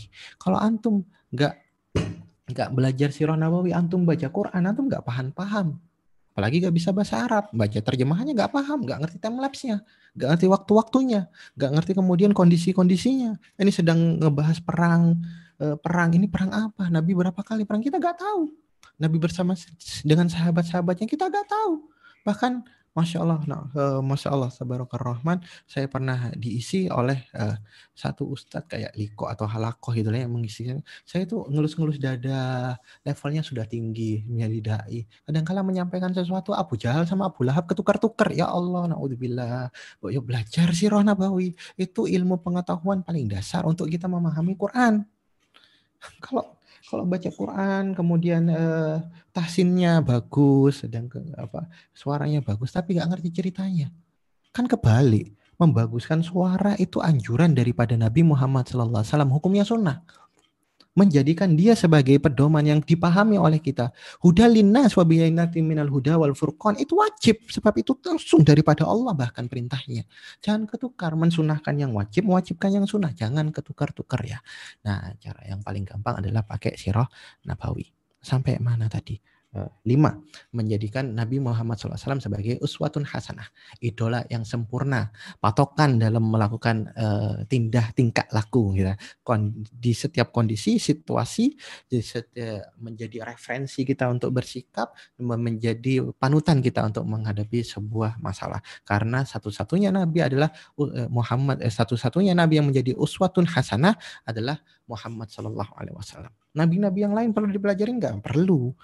Tapi yang lebih perlu daripada semua nabi itu adalah Nabi Muhammad itu pokoknya. Karena uswatun hasanah cuma nabi. Nabi Sulaiman raja luar biasa, dia king. Nah, kan. jadi uh, saya pernah kemarin pas live itu, Ustaz, ini dosa nggak saat saya dipanggil king? Nanya kepada Ustadz Israfil. Kata Ustadz Israfil nggak apa-apa, antum dipanggil king. Loh, itu bukannya nanti ada hadisnya, orang-orang yang sebagai raja uh, mana kemudian kesombongan kamu, mana kemudian gelar kamu, aku kembalikan. Itu nggak meladanin Fir'aun pas saat dipanggil king. Tapi kemudian uh, Ustadz Ustadz Israel bilang, oh, antum bukan Fir'aun, antum bukan ngikutin Fir'aun. Insya Allah antum ngikutin Nabi Sulaiman. Oke, siap. Nabi Sulaiman suatu nasana? Tidak. Kalau saya ngikutin Nabi Sulaiman nanti besok uh, besok uh, suara saya hilang, insya Allah saya minta tolong sama jin ifrit supaya nanti di order mic yang mic-nya gak terlihat oleh mata manusia tapi terlihat oleh bangsa jin. Tapi terdengar oleh bangsa manusia misalkan. Uh, Nabi Sulaiman itu bukan uswatun hasanah. Kenapa? Karena dia memelihara jin. Kita justru di di sebagai umatnya Nabi Muhammad nggak boleh memelihara jin nggak boleh memelihara tuyul dan segala macamnya. Kemudian hmm, uh, apalagi kemudian uh, menjadikan ini sampai jam berapa sih uh, Ibrahim uswatun hasanah bukan? Dia uswatun. Eh, di, disebutkan dalam dalam Quran uswatun hasanah juga tapi dalam beberapa beberapa hal saja keyakinannya. Tapi bukan untuk dalam pendekatan dakwahnya. Kebayang nggak kalau kita menjadikan Ibrahim sebagai uswatun hasanah? Kita ngelihat patung kita balik gitu langsung hancurkan ngelihat patung. Insya Allah gak lama itu Monas itu udah guling gitu loh. Patung Sudirman udah kebalik itu kalau kita menjadikan Nabi Ibrahim sebagai uswatun hasanah. Tapi masya Allah uswatun hasanahnya adalah Nabi Muhammad Shallallahu Alaihi Wasallam itu yang kelima. Kemudian yang keenam adalah menjadikan uh, itiba'ur Rasul meniru Nabi kita bagaimana bisa meniru, meniru Nabi kalau kita nggak tahu biografinya Nabi? Kita tidak tahu kemudian kehidupannya Nabi. Nabi kayak gimana? Alisnya Nabi kayak gimana gimana kita bisa itiba? Padahal itiba itu wajib. Kemudian cara mencintai Allah. Qul in kuntum Allah fattabi'uni kata Allah. Uh, kalau siapa lewat ini lewat uh, lisannya Nabi uh, siapa yang yang kemudian ingin dicintai sama Allah yang kemudian mereka itu ingin membuktikan bahwasanya dia cinta sama Allah dia pengen uh, pengen kemudian dia menunjukkan kesungguhan dia cinta sama Allah fattabi'uni ikutinlah aku jadi menunjukkan keseriusan cinta sama Allah itu adalah yang paling utama adalah ngikutin Nabi Muhammad SAW. Kemudian yang kedelapan adalah motivasi. Atau bahasa Arabnya sadik, sodik. Peneguhan dari Allah. Kenapa kita teguh? Kita punya masalah, kemudian kita belajar apa yang dialami oleh Nabi, kemudian perjuangan-perjuangannya dalam dakwah. Kita kemudian akan mendapati bahwasanya kita itu nggak ada apa-apanya dibandingkan Nabi Muhammad SAW dan para sahabatnya. Ini kita memiliki motivasi. Jangan dengarkan motivator-motivator terlebih dahulu sebelum kita mendengarkan motivasi yang langsung turunnya dari Allah Subhanahu wa taala dan langsung turunnya dari Muhammad uh, dari uh, kehidupan Nabi Muhammad sallallahu alaihi wasallam. Ya nggak apa-apa dengerin motivasi, motivasi itu nggak apa-apa. Tapi jangan sampai ini yang kelewatan karena yang yang utama itu yang ini, motivasi dari perjalanan hidup Nabi Muhammad sallallahu alaihi wasallam. Kemudian yang kesembilan, tips sukses untuk tidak pernah gagal tips sukses untuk tidak pernah gagal. Kenapa? Nabi Muhammad itu sudah ihdinas siratal mustaqim siratal ladzina an'amta alaihim ghairil maghdubi alaihim. Yang paling sirat itu Nabi Muhammad. Yang tidak akan eh, magdub, tidak akan dolim itu Nabi Muhammad.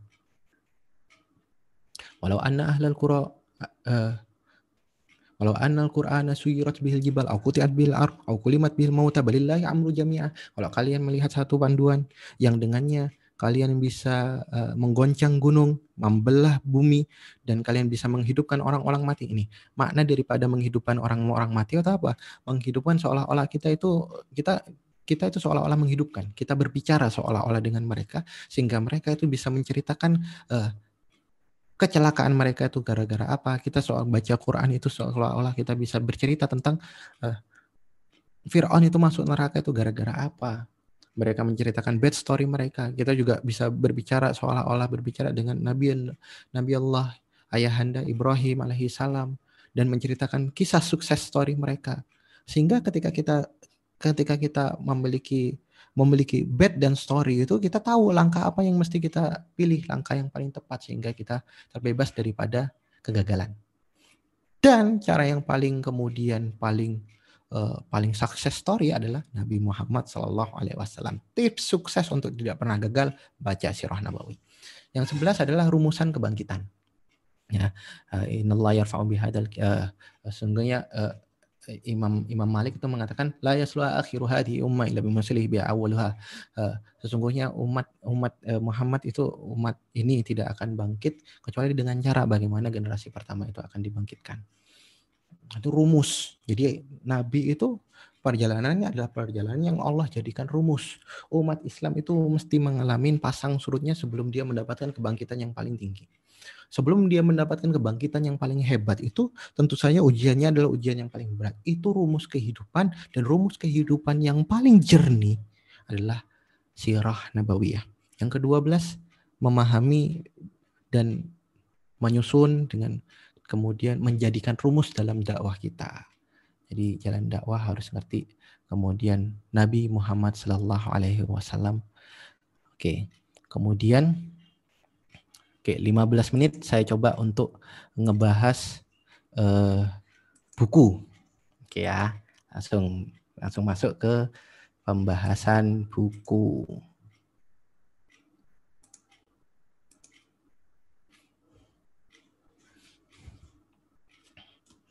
Nah, buku apa sih yang mesti dibaca? Nih, yang pertama Ibnu Hisam, buku yang paling tua.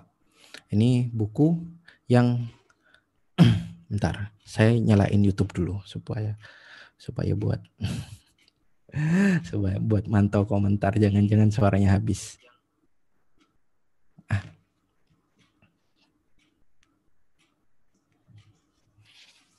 Nah, ini buku Ibnu Hisham yang terjemahannya itu penerbit dari eh, Darul Darul Falah. Ada ada dua jilid. Jadi kalau mau nyari referensi itu biasakan nyari buku yang paling tebel. Kenapa? Karena semakin tipis berarti semakin ada sesuatu yang dilewatin di situ. Jangan senang bukunya tipis. Kemudian antum berharap pemahaman antum sama dengan mereka yang membaca lebih tebel ada ada buku Sirah Ibnu Hisam tapi sudah di muktasar atau sudah diringkas, saya tidak rekomendasi itu. Silahkan baca yang yang dua jilid yang tebal. Ini kemarin sudah saya ceritakan Ibnu Hisam itu siapa. Kemudian apa? Ini yang primer ya. Eh, kemudian Sirah Nabawi eh, Roh Syekh Mubarak Furi. Ini buku yang mendapatkan menjadi penulis terbaik Sirah Nabawi sedunia. Nih, beliau yang memenangkan lomba itu uh, Syekh Safifur Rahman Al-Mubarak Furi. Beliau lahirnya di India. Nama kitabnya Rahikul Maktum, cangkir-cangkir uh, yang tersegel. Ya. cangkir-cangkir yang tersegel. Tentu ini mengacu kepada ayat Quran, cangkir-cangkir yang tersegel itu apa? Firohil uh, firohikil maktum, yakni cangkir-cangkir di telaga Kausar nanti. Oke tadi tadi bukan 12 ya berarti 11 poin ya. Oke, saya saya ini. Sorry, soalnya cat uh, belum saya catat ini. ya itulah berarti 11 dulu. Nah, atau mungkin saya ada yang kelewat ini. Oke ya. Ini uh, Rohikul Maktum. Tebelnya berapa ya? Saya sarankan beli yang Umul Kuro karena ada ada CD-nya, kemudian ada juga uh, peta-petanya tebelnya 864. Cara membaca buku itu itu review dulu belakangnya kalau kalau kalau kalau kalau teman-teman ada tulisan di belakang baca tulisannya karena di situ kadang melihat reviewnya sekaligus uh, biografinya. Misalkan kalau saya Safiur Rahman ini menjadi rujukan pasti uh, bener lah bukan orang-orang orang-orang aneh-aneh. Kadangkala kita membeli menarik ini buku ternyata yang nulis orang-orang liberal itu saya gak sarankan. Apalagi untuk Sirah Nabawi belum kita belum mantep uh, jangan dulu. Kalau sudah mantep kita sudah tahu mana yang benar mana yang salah kita sudah tahu jalan-jalan ceritanya ngelontok silahkan kamu baca. Uh, kemudian ada saya tidak menutup kemungkinan ada insight-insight baru yang saya dapatkan meskipun dari orang-orang uh, sesat sekalipun. Ya, tapi sesatnya biasanya lebih banyak daripada insight barunya. Jadi hati-hati. Nah, ini kemudian ada ada uh, biografi beliau misalkan. Kemudian kalau ada yang dibuka silahkan lihat daftar istrinya. Itu kemudian kalau orang pembaca itu pasti dia tahu cara-cara seperti itu dan dia uh, pasti uh, pasti uh, ngerti banget lah Orang membaca cirinya itu yang pertama. Dia tahu tahu buku, menilai buku sejak awal dari mana, dari belakang, kemudian melihat indeksnya.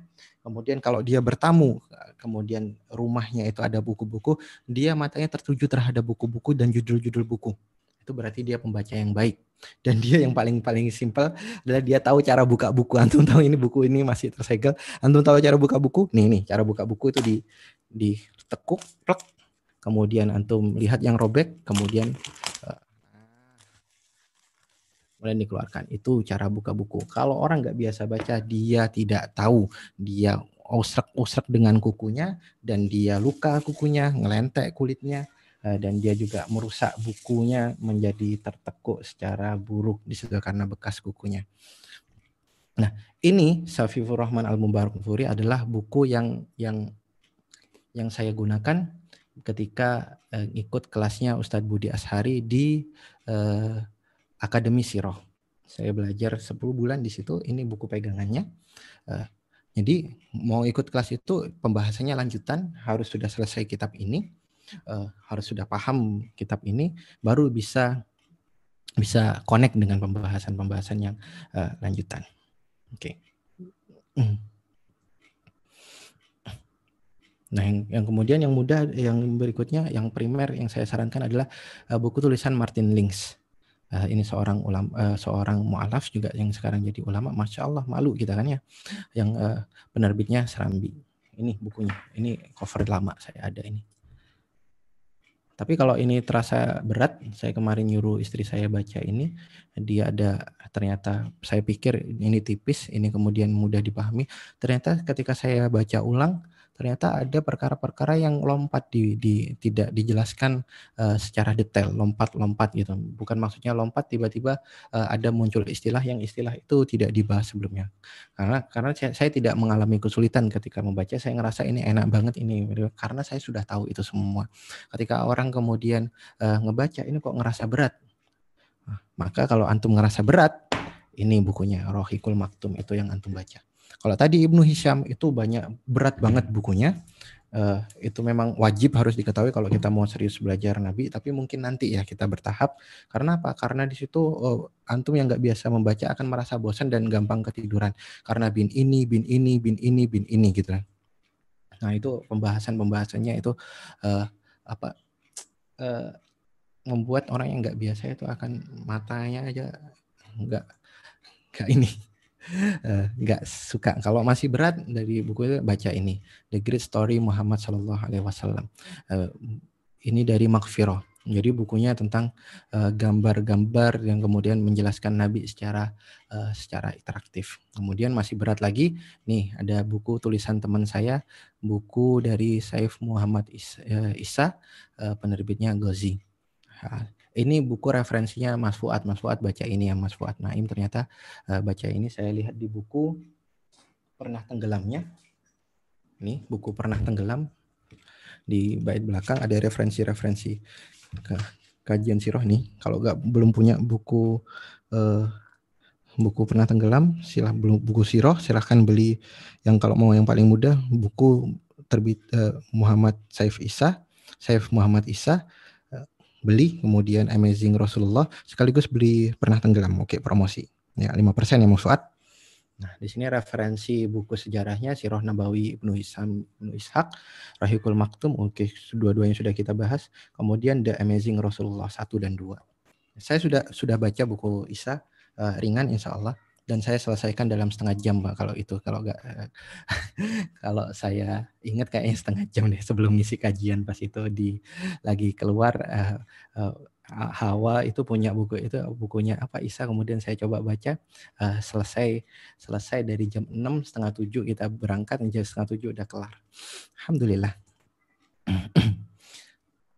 Nah ini ada buku-buku kemudian buku-buku sekundernya. Nah ini masya Allah ini pelengkapnya. Dari penulis Dr. Ali Muhammad Al Salabi uh, silahkan pilih insan kamil kenapa karena saya sudah sudah uh, lihat-lihat tuh Ternyata insan kamil yang paling tebel. Antum baca yang paling tebel. Kenapa pembahasan pembahasan buku yang semakin tebel berarti semakin uh, jelas. Itu ya. Kemudian ini karya daripada ulama Nusantara, masya Allah, Kiai Haji Munawar Khalil, masya Allah, terbitan Gema Insani tiga jilid, saya ada juga rata-rata buku-buku yang saya referensikan eh, sudah saya milikin ya bertahun-tahun yang lalu. ini ini juga kelengkapan tarikh, masya Allah ini lengkap. Kemudian apa? Zadul Ma'ad, masya Allah uh, ada tujuh jilid. Saya sarankan beli yang ber, yang Geria Ilmu, ada Al Kautsar juga pustaka Kautsar tapi itu 6 6 6 jilid kalau nggak salah dan itu lebih tipis buku-bukunya. Ini lebih tebel-tebel dan 7 jilid. Nah, nanti khawatir ada yang terlewat di situ. Masya Allah uh, si uh, Syekh Ibnu Qayyim Al-Jauziyah ini menulis dalam perjalanan di atas unta. Jadi mau perjalanan uh, ke Irak kalau nggak salah, dari Yaman ke Irak kalau nggak salah itu. Kalau kalau saya salah mohon dikoreksi pokoknya perjalanan lah, perjalanan ke luar negeri dia naik unta. Nah, di atas untanya itulah kemudian dia tulis buku itu karena dia ngerasa ada waktu senggang dia tulis jadilah Zadul Ma'ad tujuh jilid tentang sirah Nabawi Muhammad Shallallahu Alaihi Wasallam dari segala aspeknya ada. Jilid kedua itu membahas tibun Nabawi khusus. Masya Allah luar biasa. Jadi tibun Nabawi tentang obat-obatan sekarang kita bingung uh, referensi penyakit dan kita ngomongin tentang masalah medis. Masya Allah tibun Nabawi adalah referensi yang tidak pernah salah yang paling hebat, yang bisa semakin hebat lagi kalau ditinjau secara medis lagi. Itu nulisnya di atas unta. Masya Allah dalam perjalanan. Antum nganggur di rumah gak ngapa-ngapain, antum tidak menulis sama sekali. Ya Allah, caption pun antum tidak menulis. Caption pun kopas dari orang. Istighfar antum ya, istighfar antum ya. Malu sama Ibnul Qayyim Al-Jauziyah. Antum siapa? Sahabat bukan, nabi bukan, ulama bukan, pendakwah bukan. Antum mengharap seperti yang diberikan Allah kepada orang-orang yang soleh, mengharap surga Firdaus. Ah, ngimpi antum tanpa hisap. Aduh. Ya, coba mulai mulailah untuk melakukan uh, melakukan kebiasaan-kebiasaan yang baik. Lakukan pembiasaan-pembiasaan yang baik. Pembiasaan membaca itu kalau kita ya gimana caranya? Ya dipaksa. Nah, ini poin yang ya dipaksa lah. Yang paling gampang kalau kalau kita punya anak, ya tunjukkan bahwasanya orang tuanya itu suka membaca. Bahkan anak sebelum bisa membaca itu bisa disimultan untuk suka membaca dengan cara apa? Sebelum sebelum tidur kita bacakan dongeng, kita kita lihat bukunya. Sehingga ketika dia tertarik, dia pengen bisa membaca, dia pengen bisa mengakses buku sebagaimana ibunya bisa mengakses buku-buku dongeng itu sehingga muncullah kebiasaan di dalam rumah itu kebiasaan membaca. Kita ajak orang jalan-jalan pergi ke uh, ke perpustakaan. Saya itu dulu kalau stres SMA, SMP misalkan uh, stres uh, berantem sama teman saya misalkan atau atau apa ya ada ada cewek-cewek yang menggoda saya tapi saya berusaha untuk menolak. Saya itu larinya tempat hiburan itu ke Gramedia hmm, karena satu-satunya toko buku yang ada di kampung saya di Jember dulu itu ketika saya SMA itu Gramedia. Pinjam motor ke mana Gramedia? Tapi gak bawa uang, ngelihat buku, ngelihat judul-judul, senang. Kenapa? Karena uh, sudah itu cara saya menimbul, menumbuhkan kebiasaan membaca. Dulu awal-awalnya membaca dipaksa nggak? Dipaksa. Kenapa? Karena saya dulu orangnya introvert. Eh, sekarang pun iya. orangnya nggak suka. Tapi saya bisa jadi orang yang ramah kalau antum menyapa saya insya Allah. Saya tahu posisi lah. Dulu saya nggak punya teman. Kenapa? Karena rumah saya itu di tengah-tengah hutan dulu. Sekarang udah rame dengan dengan perumahan. Di tengah-tengah hutan di tengah-tengah kuburan dulu rumah saya.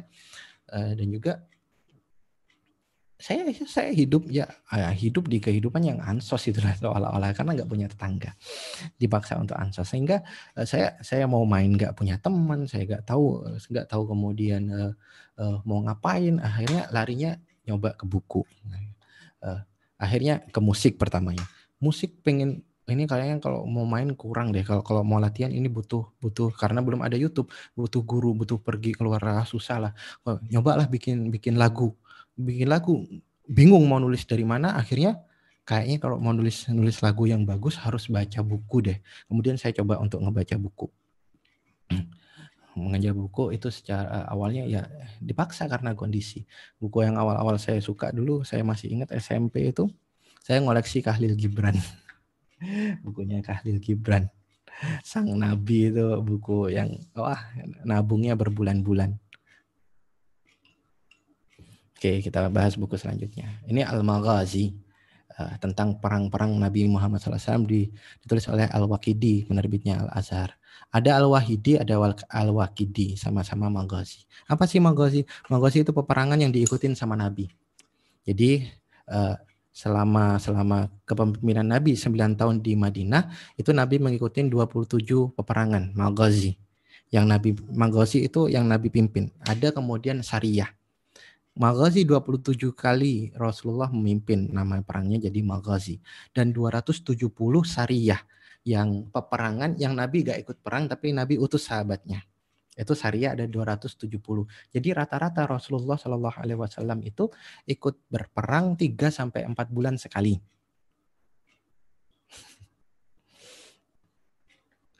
Sedangkan para para sahabat itu berperang kira-kira 3 sampai 4 per bulan itu ya. Kenapa kok Al-Maghazi yang dipilih? Kenapa? Karena saya ceritakan kemarin karena peperangan itu kondisi yang paling tidak enak. Bahkan eh, ya. Syai'a wa huwa kutiba alaikumul qital wa huwa kurhul lakum wa sa'an takrahu syai'a wa huwa khairul lakum wa tuhibbu syai'a wa huwa syarrul lakum. Diwajibkan bagi kalian berperang padahal kalian tidak menyukainya karena karena karena kondisi yang paling tidak sukanya sama manusia itu perang. Tapi kata Allah bisa jadi sesuatu yang tidak kalian sukai itu baik buat kalian, bisa jadi sesuatu yang kalian sukai itu buruk buat kalian. Nah, kenapa kok magosi? Inilah kemudian kondisi terburuk eh, terburuk manusia. Maka Imam Ahmad kemudian mengatakan orang kualitasnya itu terlihat ketika dia punya masalah. Orang kualitasnya terlihat ketika dia menghadapi situasi yang paling buruk dalam situasi yang buruk dalam kehidupannya. Semakin buruk situasinya, itulah semakin kemudian mencerminkan daripada kualitas dia kalau ada perang kemudian dia nangis nangis ngelihat darah dia pingsan gitu itulah yang kemudian kualitas dia. Ngelihat bekam aja udah pingsan itulah kemudian kualitas dia. Nah ketika di peperangan itulah kualitas para sahabat. Ya Allah masya Allah sahabat masih tetap mulia. Rasulullah tetap mulia. Karena ketika orang itu melewati sesuatu yang terburuk maka itulah kemudian yang membedakan mereka. Laki-laki itu semua sama kata Imam Ahmad. Kecuali dalam ketika mereka mengikuti melewati mendapati situasi terburuknya dan perang adalah situasi paling buruk. Ketika kita melewati situasi terburuk, maka kita akan tahu bahwasanya laki-laki itu gak sama, manusia itu gak sama. Kita akan tahu mana yang kualitasnya batu kali, mana yang kualitasnya batu permata. Ya, makanya kemudian Maghazi ini banyak dipotret oleh para para ulama peperangan itu. Ada kan pembahasan memang lewat bidang-bidang tertentu, misalkan lewat parentingnya Nabi Muhammad SAW, pendidikannya Nabi Muhammad SAW, kemudian Nabi sebagai pemimpin, Nabi sebagai suami, Nabi sebagai ayah, kan bab-babnya banyak. Tapi eh, kenapa sih kok yang peperangan ini paling eh, paling banyak diceritakan oleh para ulama? Padahal kan gak, gak relate Saya dulu pernah bertanya seperti itu. Ternyata jawabannya itu. Inilah kondisi terburuk dan ternyata masalah sahabat dan para nabi bisa memberikan suri teladan di kondisi yang terburuk berarti memang kualitas mereka itu jos. Gitu. Kemudian ada manhaj haraki. Syekh Munir Muhammad Al-Ghotban. Uh, ini pilih yang dua jilid dari Robani Press, semakin tebal semakin bagus. Ini uh, memberikan angle-angle yang yang luar biasa di sini. Uh, ada angle-angle yang memang insight-insight baru. Tapi saya tidak tidak menyarankan teman untuk langsung membaca ini. Enggak, lewati dulu yang primer, kemudian baca ini. Contoh insight yang baru, di situ beliau membaca tesis-tesis para ulama kemudian memberikan satu uh, pertanyaan. Siapa yang dimaksud dengan uh, Arkom bin Abi Arkom? Adakah kemudian hadis yang menyebutkan Arkom bin Abi Arkom itu ikut disiksa oleh para musuhnya Nabi atau ikut berperang dengan Nabi Muhammad Shallallahu Alaihi Wasallam? Tidak, tidak ada ternyata. Kecu yang ada cuma dia menyediakan rumah. Itu yang kita ketahui. Dia menyediakan rumah. Siapa sih Arkom bin Abi Arkom? Ditinjau secara arti Arkom itu artinya nomor-nomor bin Abi Arkom bapaknya nomor-nomor. Nomor-nomor bapaknya nomor-nomor. Ini siapa? Ternyata kemudian kata kata Syekh Munir Muhammad Godban ini adalah kode kode rahasia bagi sesama kaum muslimin yang mengacu kepada seseorang tertentu supaya tidak diketahui tempatnya. Mau ke mana? Arkom bin Abi Arkom. Kalau nggak beriman nggak tahu maksudnya eh, Arkom bin Abi Arkom itu apa. Siapa gitu. Di situ dijawabnya uh, Abu Bakar sih. Karena yang kaya, yang rumahnya dekat dekat Ka'bah karena Rasulullah itu pakai pakai uh, logika tempat yang paling aman adalah tempat yang dianggap paling berbahaya oleh musuh. Inilah logika yang kemudian dipakai oleh Syekh uh, Sultan Muhammad Al-Fatih. Kalau kita nggak bisa lewat belakang, ini ada bukit, ini ada selat, maka begitu pula dengan musuh-musuh kita. Oh, itu ya kalau bahasanya Ustaz Felix. Ten, ada lagu-lagunya. Nah, Oke, itu itu membahasnya. Oh di sini ada yang kemudian novel series Muhammad B. Uh, Tasaru enggak kak bagus itu. Oke kalau itu itu jangan jangan dulu sebelum kamu punya kerangkanya jangan dulu. Karena apa? Karena di situ banyak penambahan-penambahan. Kalau kita sudah informasi yang pertama kita masuk itulah kemudian jadi tulangan kita, jadi kerangka kita. Kalau kerangka kita sudah novel, maka kita akan sulit membedakan mana yang sohi, mana yang tambah-tambahan daripada novel. Jangan dulu nanti. Itu itu bagus untuk penjiwaan kita supaya kita lebih masuk karena pembahasan-pembahasan novel kan biasanya lebih mudah membawa kita terhadap situasi abstraksinya itu uh, sedikit. Tapi jangan dulu kalau kata saran saya. Kemudian uh, si Munir Muhammad Godban ini menjawab uh, bahwasanya Arkom bin Abi Arkom rumahnya dekat dengan Ka'bah sebelah Darun Nadwa uh, dia kaya bisa menampung 40 sahabat ngasih makan oh berarti Abu Bakar. Walaupun kadang saya juga berpikir kayaknya ini Utsman kenapa? Karena Utsman itu yang kemudian dilindungi oleh Abu Jahal sendiri. Kenapa? Karena Bani Mahzum sama baninya. Allah alam. Tapi pertanyaan-pertanyaan insek-inseknya uh, luar biasa bagus-bagus di situ Nah, atau ini ada uh, uh, biografi intelektual spiritual uh, Muhammad. Ini penulis Syekh Tarik Ramadan. Tarik Ramadan ini doktor uh, atau dosen di guru besar di Oxford, London. Ya, eh Harvard, Harvard atau Oxford gitu lah. Ya. Pokoknya di antara dua itulah. yang jelas, yang jelas beliau itu uh, cucu daripada uh, Syahid uh, Hasan Albana. Jadi pendiri pendiri Ikhwanul Muslimin itu cucunya Tarik Ramadan ini. Kemudian ada juga uh, ini penulis yang cukup rajin uh, si tadi Dr. Ali Muhammad Salabi itu rajin banget dia uh, nulis tentang tebel banget bukunya besar kemudian dari Rasulullah khulafa kemudian sahabat-sahabat kemudian daulah-daulah banyak. Dan beliau beliau ini Syekh Mahmud juga juga sama rajinnya dalam menulis buku. Syekh Mahmud Al-Misri Sirah Rasulullah. Ada menulis tentang sahabiyah ada yang uh, Syekh Mahmud kemudian menulis tentang ensiklopedi sahabat. Uh, banyak di situ yang ditulis oleh Syekh Mahmud. Masya Allah. Ini adalah ada Syekh Al-Buti. Syekh Al-Buti ini uh, fikih sirah fikih sirah itu uh, membahas tentang kalau Rasul begini berarti uh, hukum yang diambil apa. Itulah yang kemudian kemarin saya bahas bedanya sirah dengan bedanya uh, bedanya tarikh. Sirah itu sudah diidentikan seolah-olah ada kesepakatan tidak tertulis identiknya dengan Rasulullah Muhammad SAW. Ya. Uh, Kenapa kemudian fungsinya eh, dibedakan siroh dengan tarik? Fungsinya salah satu daripada fungsinya untuk membedakan bahwasanya tarik ini tidak ada konsekuensi hukumnya. Sedangkan siroh karena ini adalah kehidupan Nabi ada konsekuensi hukumnya. Karena semuanya dari diamnya, dari perkataan, dari tingkah lakunya, dari Nabi Muhammad SAW itu mengandung hukum. Oke ya, itu saya beauty. Ini Masya Allah meninggalnya ketika ngisi kajian saya ada videonya, silahkan ditonton. Ya, suaranya nggak keluar. Oke. Okay.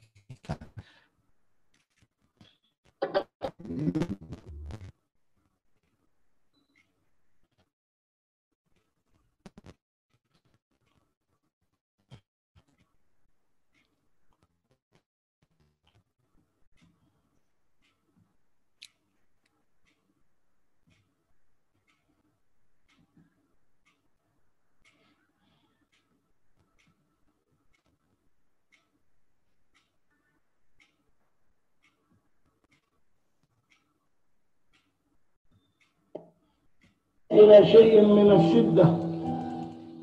كنا نظن أنها ستنحسر عما قريب إن هي إلا أشهر وستنحسر. ولكننا فوجئنا بأنها حرب عالمية معلنة على سوريا. من قبل الغرب بشطريه الأوروبي والأمريكي تقودها المسيحية المتهودة. أجل. تقودها المسيحية المتهودة التي تنتظر مسيحها ذا العين الواحدة. هو الدليل كده نسألك يا ربي بحبك لنا الذي دل عليه إيماننا بك دل عليه إسلامنا لك. دل عليه التقاؤنا ضيوفا لك في رحابك هذه. إن استجبت دعاء وحققت رجاء. أعد اللهم نعمة الأمن والسلام إلى ربوع شامنا يا رب العالمين. أعدها أعدها فرحة. تدخل في قلوب الأطفال الذين يتم أعدها فرحة. تدخل في قلوب النساء السكارى. أعدها فرحة. تدخل في أفئدة الأسر التي شردت عن بيوتها. شردت عن مساكنها يا رب العالمين. يا أرحم الراحمين. يا أكرم من أعطى. من كادنا فكدنا ومن عادانا فعادنا ومن نصب ومن نصب لنا فخه بهلكة. فأهلكه اللهم اجعل كيده في نحره. اللهم اجعل نحره في كيده حتى يذبح نفسه بيده يا رب العالمين. اللهم يا ذا المن ولا يمن عليه. نسألك بالرحمة التي أودعتها في قلوب الآباء والأمهات لأطفالهم. نسألك بالرحمة التي أودعتها في قلوب البهائم لصغارها نسألك بالرحمة التي يتعامل بها عبادك من الجن والإنس في هذه الدنيا. ونسألك برحماتك الأخرى التي أعددتها لعبادك. يوم يوم الحشر يوم يقوم الناس للحساب. نسألك برحماتك هذه أن تعجل برحمتك لنا. أسألك برحماتك هذه أن تعجل برحمتك لنا أسألك برحماتك هذه أن تعجل برحمتك لنا أن تعجل بإزاق هذه الشدة Amin. أن تعجل بالفرج Dan ketika beliau ngisi menyampaikan tentang sirah Nabawi dan kemudian beliau meninggal. Ya, mudah-mudahan teman-teman sekalian terinspirasi untuk menghabiskan waktu dengan Nabi Muhammad SAW, mendekati dengan Nabi, membaca tentang segala sesuatu tentang Nabi hingga sampai kemudian Allah pilihkan kematian kita dengan kematian saat kita mengenal Nabi Muhammad SAW, berusaha dekat dengan Nabi Muhammad SAW, sehingga ketika kita bertemu dengan Nabi, kita tidak malu, kita tidak minder. Ketika Nabi bertanya, kamu kemarin mati dalam keadaan apa? Kita bisa menjawab, kami meninggal dalam keadaan mencari tahu tentang dirimu, wahai Rasulullah, dalam keadaan rindu dengan engkau, wahai Rasulullah, dalam keadaan memperkenalkan engkau dengan umat-umatmu yang lain. Mudah-mudahan kita dimatikan oleh Allah dengan keadaan dan kematian yang sebaik-baiknya. Kita lanjutkan ya. Bismillah. Kemudian ada fikih sirah yang lainnya dari uh, Profesor Dr. Zaid bin Abdul Karim Az-Zaid. Ini biasanya dipakai oleh teman-teman kita dari kalangan uh, Salafi saya eh, Ustadz Reza, Ustadz Khalid Basalama. Saya pakai uh, pakai buku yang ini. Ya apa, bagus. Baca aja semua. Semakin banyak yang kita baca, semakin melengkapi antara satu dengan yang lainnya. Ya, karena apa? Karena ulama punya gaya tulisan tersendiri. Ada kadangkala ini mem, ini kemudian memberikan insek yang A, yang ini cerita yang sama justru memberikan insek yang D. Nah, itu kan berbeda. Ada juga uh, poin-poin atau angle-angle yang tidak sempat ditulis oleh ulama satu, ada yang ditulis ternyata ditulis di ulama yang lain. Ada yang ditulis dengan ternyata di sini nggak ada, di dua-duanya nggak ada, ditulis oleh ulama yang ketiga. Jadi baca semuanya teman-teman sekalian kalau kamu serius pengen uh, pengen kenal sama Nabi Muhammad SAW jangan biarkan saya sendirian untuk menceritakan tentang sirah saya butuh teman supaya hari ini saya tidak sendirian untuk menyampaikan sirah itu. Ya antum belajar antum belajar. Sampai antum uh, layak untuk menyampaikan maka temenin saya atau bahkan antum gantikan diri saya yang semakin lama semakin uh, berumur mungkin. Oke okay. Kemudian ada Abdullah Hasan Ali An-Nadwi. Ini Masya Allah. Ini ulama India. Ulama India biasanya nulisnya itu bagus-bagus. Karena sudah biasa nyusun cerita mungkin ya. Sudah terbiasa sejak kecil dekat sama Ramayana, Mahabharata, Bollywood dan segala macam. Dan kemudian ada Hamid Al Husain, eh, ini uh, tulisan Pustaka Al Hidayah. Jadi rekor terlama ya saya ya rekor terlama ngisi sendiri astagfirullahaladzim. Ya udahlah pekan depan insya Allah rekor tercepat ya. Ya maafkan saya ya. Ini buku yang pertama kali saya saya dikasih sama uh, um saya atau pak ade saya untuk belajar sirah. Awal-awal masih saya belum paham ngerti. Ini silahkan dibaca. Ini tulisan dari uh, ulama Nusantara. Paman saya itu bilang baca tiga kali le bolak-balik supaya kamu paham. Hmm, masya Allah saking saya cintanya sama buku ini pas pas saya kembalikan kepada paman saya paman saya itu seorang alhamdulillah seorang kiai juga di kampung gitu ya kiai kampung. Masya Allah. Dia uh, eh, NU biasanya kalau di kampung-kampung punya TPA eh, biasanya gelar pengajian di rumahnya kalau malam Jumat maka kemudian ketika saya sudah agak sudah paham sirah lebih dalam lagi, tahun 2016 saya punya buku Zadul Ma'ad, bukunya Ibnu Qayyim Al-Jauziyah yang tujuh jilid itu. Kemudian saya datang ke om saya bilang, e, om e, boleh nggak tukeran bukunya ini sama tujuh jilid ini sama satu bukunya om yang ini. Kenapa? Karena buku ini berarti banget bagi saya. karena saya awal-awal uh, belajar tentang sirah Nabawi itu lewat uh, Syekh Al-Hamid Al-Husain. Jadi tujuh buku itu saya kasih untuk satu buku ini karena satu buku itu berharga. Nggak ada di sini karena ini di Depok, adanya di rumah di kampung di Jember. Gitu. Gitulah.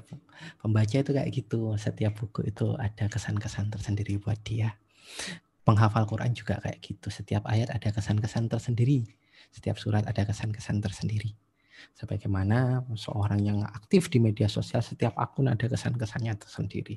Ya masa kita cuma jadi aktif di media sosial aja. Hmm. Kemudian ada Profesor Muhammad Rawas uh, Kalahji. Ini juga bagus, uh, ringkas. Uh, sisi politis perjuangan Rasulullah sebenarnya nggak politis-politis banget ini bisa teman-teman belajar saya kan nggak mau politis yang enggak ini ini bagi orang yang politis kalau belajar Nabi akan dapatkan insek politik Tapi bagi orang yang nggak mau belajar politiknya, pengen tahu kehidupan Nabi, insya Allah akan dapat insight-nya. Karena uh, Nabi itu uswatun hasanah dalam segala bidang. Silahkan dibaca, ini juga bagus bukunya, juga ringan terbitan Al-Azhar. Juga kemudian ini yang biasanya dipakai sama orang-orang sepuh-sepuh kita, Muhammad Haikal Husain. Tapi ini sekunder ya, perlu diingat.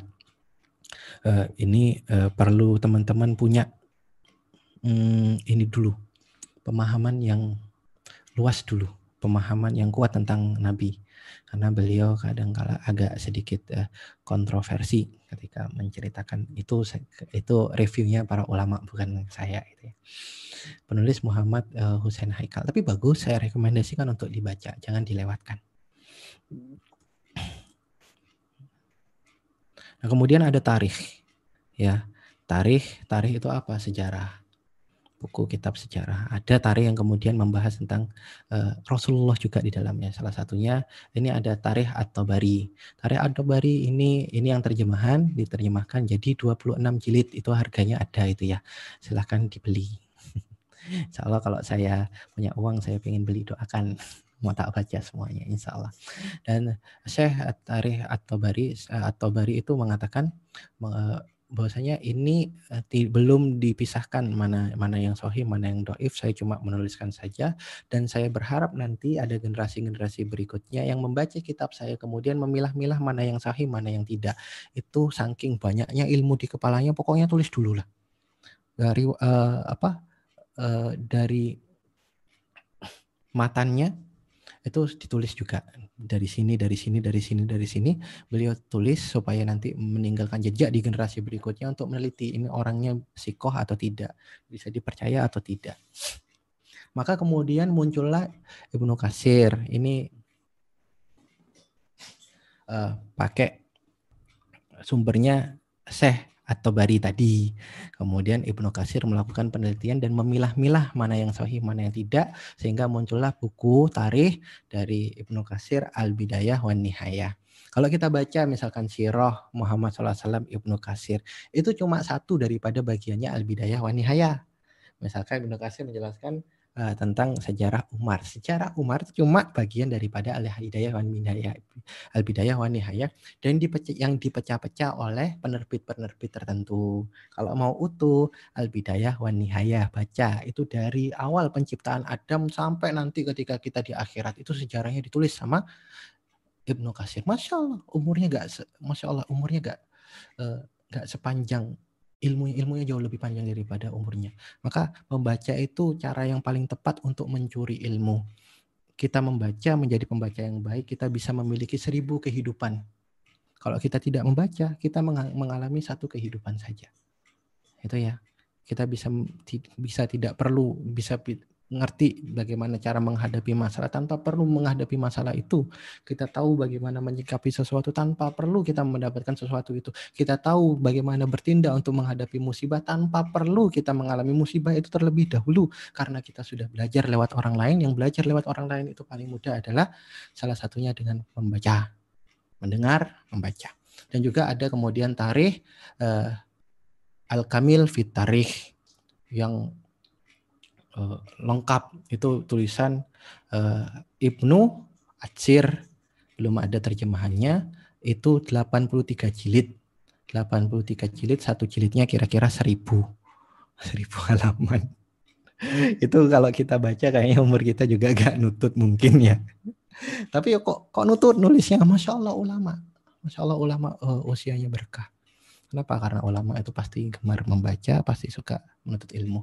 Mungkin sekian daripada saya, insya Allah nggak ada tanya jawab ya, itu aja referensi-referensinya. Kurang lebihnya saya mohon maaf, mohon maaf teman-teman sekalian, karena terlalu lama uh, rekor gagal pada hari ini, malah saya mendapatkan rekor yang lain ya, yang namanya King pasti harus tidak pernah lepas dengan rekor. Saya Alhamdulillah hari ini rekor uh, mengisi sendiri, nge-host sendiri, baca chat sendiri, jawabin sendiri, ngisi materi sendiri yang paling lama. Alhamdulillah subhanakallahumma wa bihamdika asyhadu an la ilaha anta. Wassalamualaikum warahmatullahi wabarakatuh.